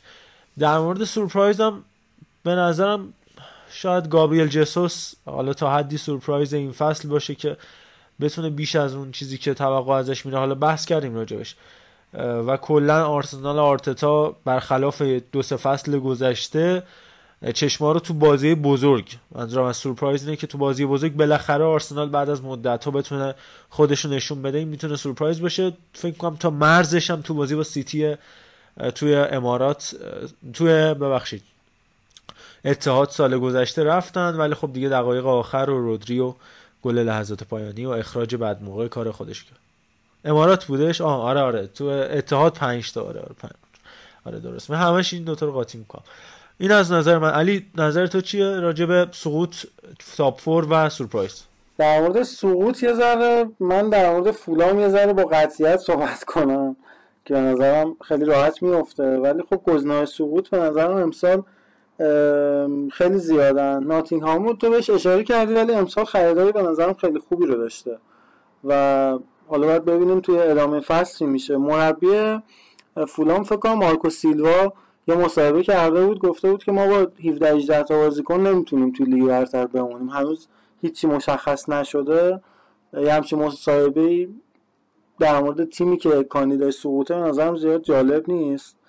بورنموث هم میشه بهش اشاره کرد، ولی خب برنتفورد هم من به نظرم ممکنه که بیفته. در مورد اینا با قطعیت نمیشه واقعا صحبت کرد. در مورد تاپ فور هم که صحبت کردیم، به نظرم سیتی و لیورپول که حالا جایگاهشون مشخصه، تاتنهام بین چلسی و آرسنال هم به نظرم یکیشون میتونه سهمیه رو بگیره. در مورد اتفاق در واقع غیر منتظره فصل هم، من به نظرم اخراج مارکو سیلوا احتمالش زیاده که حالا تو هفته 10 و 11 اتفاق بیفته. در مورد لستر هم اینو بگم که حالا نمیگم برام موندن، ولی میره فکر کنم مثلا زیر 12 و 13 با این شرایطی که داره، که کاپتان هم که آیش مایکل با این وضعیت رد کردی خجالت نمیکشه. بعد تیلمنس هم حالا نمیدونم چی میشه. تیلمنس حالا من امیدوارم واقعا ما بگیریمش، خیلی بازیکن خوبیه و حیف از دستش بدیم. و در مورد لستر حالا یه کوچولو هم بخوایم صحبت بکنیم، به نظرم فرار رو واردو بارنز امسال میچرخه. حالا بارنز هم قیمتشو اعلام کردن 50 میلیون پوند که دیگه هیچکی نیاد سمتش و باید ببینیم امسال چیکار میکنن. البته اگه فوفانا بمانه میتونیم به لستر هم امیدوار باشیم که همون سطح سهمیه لیگ اروپا رو ادامه بده. وستی فوفانا عاملی بودش که 2 فصل قبل لستر رو خیلی مطرح کرده بود تو بحث دفاعی، مخصوصا 3 دفاعی هم که بعضی وقتا میچیدن و خیلی مهمه که آیا اون را هم از دست میدن یا نه. و این حالا دروازه‌بان به اون شکل فکر نکنم مشکلی واسهشون ایجاد بکنه. تو بحث مهاجم هم جایگزین‌های خریداری شدن که اونچنان فرق نخواهیم ببینیم به واردی که برای هر فصلی افته ریزی مسئولیتش دارین. چند فصل زیاد شده بود واردی، حالا باید ببینیم امسال چه اتفاقاتی برشون میفته. خب حالا منم گزینه‌هامو بگم. تاپ فور به نظر من تاپ فور دقیقاً میشه فصل قبل، فقط جای تاتنهام و چلسی عوض میشه. تاتنهام میاد 3م و چلسی میشه 4م. در مورد قهرمان فعلا نمیتونم نظری بدم. راجب تیمای سقوط کننده هم اونایی که مطمئن هستم، برنوس تکلیفش مشخصه به نظر من. کلا این تیم از اول هوادارا هم باید تکلیفش رو بدونن، فولام همینطور. و گزینه بعدی که به نظر من این فصل تو خطر سقوط قرار میگیره ساوثهامپتونه که خیلی از اون بازیکن‌ها رو داره از دست میده، حتی عمق نیمکتش هم نسبت به فصل قبل کمتر شده و یادمون باشه آخرای فصل قبل به بحران خورده بودن، بحرانی که حالا فکر کنم اسکواد داغرتر شده، حداقل بازیکن‌های درخور هنوز نگرفتیم، مگر اینکه تو این فصل یه چیز دیگه نشون بدم. از هم این تیم تیمیه که میتونه کاندیدای سقوط باشه و فولام هم که کاملا با علی مشخصم به نظر من 19 و 20 تمام میکنه. تیمی که به نظر من این فصل ما رو شگفت زده میکنه نیوکاسل آقای ادی هاو، که اصلا شما نمیدونید چه اگر این تیم با اون میانگین امتیاز از اول فصل قبل ادامه میداد که اصلا جایگاهش تو جدول یه چیز دیگه بود. به نظر من این فصل میاد قلقلک میده امسال. به نظر من سهمیه لیگ قهرمانان رو توی یه هفته‌ای مثلا قلقلک میده، یه خودی نشون میده، ولی خب توان فعلا ندارن در اون حد، ولی کاملا به نظر من میتونن با گرفتن سهمیه لیگ اروپا نه کنفرانس شگفتی ساز این فصل باشن. اتفاقا من به ناتینگهام فارست حس خیلی مثبتی دارم، فکر میکنم بین این تیمای صعود کرده میتونه جزو 10 تیم اول باشه. یه تیم دیگه ای هم که میگم انقدر از آقای کنته و خریدهای عجیب غریبش و بگیر نگیر صفر و صدیش بودن، گفتم اگر با توجه به مشکلات احتمالی که اومدن هالند تو سیتی ایجاد میکنه، دیدیم کمتر موقعیت میسازن با هالند و خب کلن سیستم جدیدی که گواردیولا میخواد با هالند و آلوارز پیاده بکنه توی این تیم احتمال داره که و مشکل خط هافک به نظر من این تیم داره، مشکل فولبک چپ هم که میدونیم داره. فکر میکنم امسال سیتی ضعیفتر باشه. لیورپول هم همیشه عادت داریم بعد یک فصل خیلی خوب به دلیل اینکه سیستم کلوب بسیار بر مبنای دویدنه، فصل بعدیه رو خالی بکنن بازیکن‌ها و یا دوچار مصدومیت بشن. اون چنان هم به نظرم نیمکتشون تقویت نشده که مخصوصا بعد جام جهانی که میدونیم وسط فصل برگزار میشه این بازیکن‌ها بکشن رقابت بکنن. اگه این دو تیم با هم دوچار افت بشن، حتی تاتنهام کنته به نظر من میتونه اون شگفتی ساز عجیب و غریبی باشه که یهو قهرمان لیگ برتر هم بشه، چون خیلی خوب تقویت شده طبق نظر کنته. یکم گزینه‌هاش حالا با کمک مدیر ورزشیش بوده که همین باعث شده بازیکنایی که 100% بگیم جواب نمیدن هم نداشته باشیم. یه نگاهی به تاتنهام هم باید این فصل داشت، ولی اگه سیتی و لیورپول 80% فصل قبلشون هم باشن همچنان قهرمانی بینیم. بسیار خوب، سپاسگزارم از اینکه تو این اپیزود هم همراه ما بودید. من یه عذرخواهی میکنم، یه مقداری صدام گرفتگی داشت، 2-3 بار شاید گوشتون اذیت شده باشه، ولی باز هم به هر ترتیب از شما سپاسگزارم که وقتتون رو به ما سپردید. در طول هفته فکر کنم یه اپیزود هم راجع به فوتبال داخلی داشته باشیم اگه اتفاق خاصی نیفته، اونجا هم با ما همراه باشید. دم همگیتون گرم. ادساین توتال فودکست رو فراموش نکنید. فانتزی لیگ برتر هم بیاین جوین بشید، کدش توی کانال ما و همینطور لینکش چه هد تو هد چه کلاسیک پین شده. ببینیم که این فصل لیگ برتر چه جوری رقم میخوره. کانال چت، گروه چت هم که دیگه به وجود اومده، فضای صحبت هم مهیاه با گرم شدن تنور فوتبالا. دم همگیتون گرم. با صدای فریدون فرخزاد به عنوان تیتراژ پایانی از شما خداحافظی میکنیم. خدا نگهدار. خب خیلی ممنون که همراه ما بودین. امیدوارم که ادامه هفته خوبی رو داشته باشین. دیگه آخر هفته نیست که بخوام بگیم هفته بعد خوبی رو داشته باشین.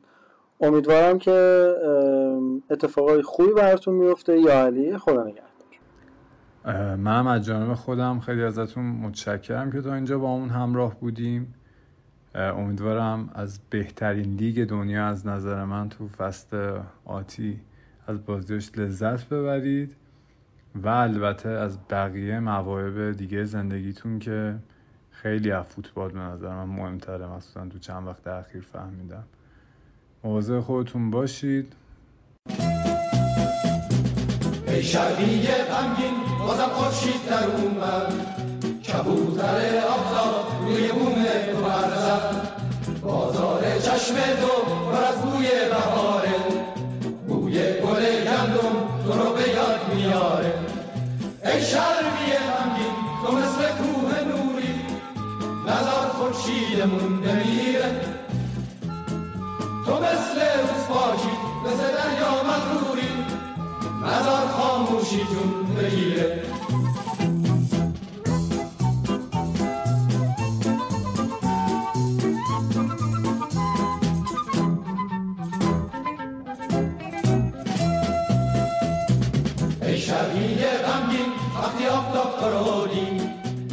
شهر بارونی روی عطر تو پیچی، شب راهش رو گم کرد توی سوی تو گم شد، آفتاب آزاری از اون چشم تو خندید.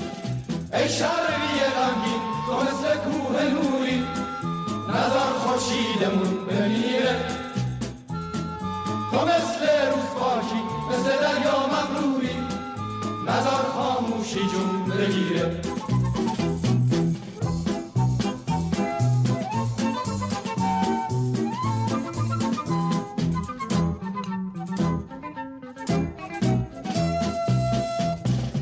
شربیل غمگین زمستون پیش رومه، با من اگه باشی دل و بارون بکنومه، آواز دست ما میپیچه تو زمستون، ترس از زمستون نیست که آفتاب شرومه. ای شرقی غمگین تو مثل کوه نوری، نظر خورشیدمون بمیره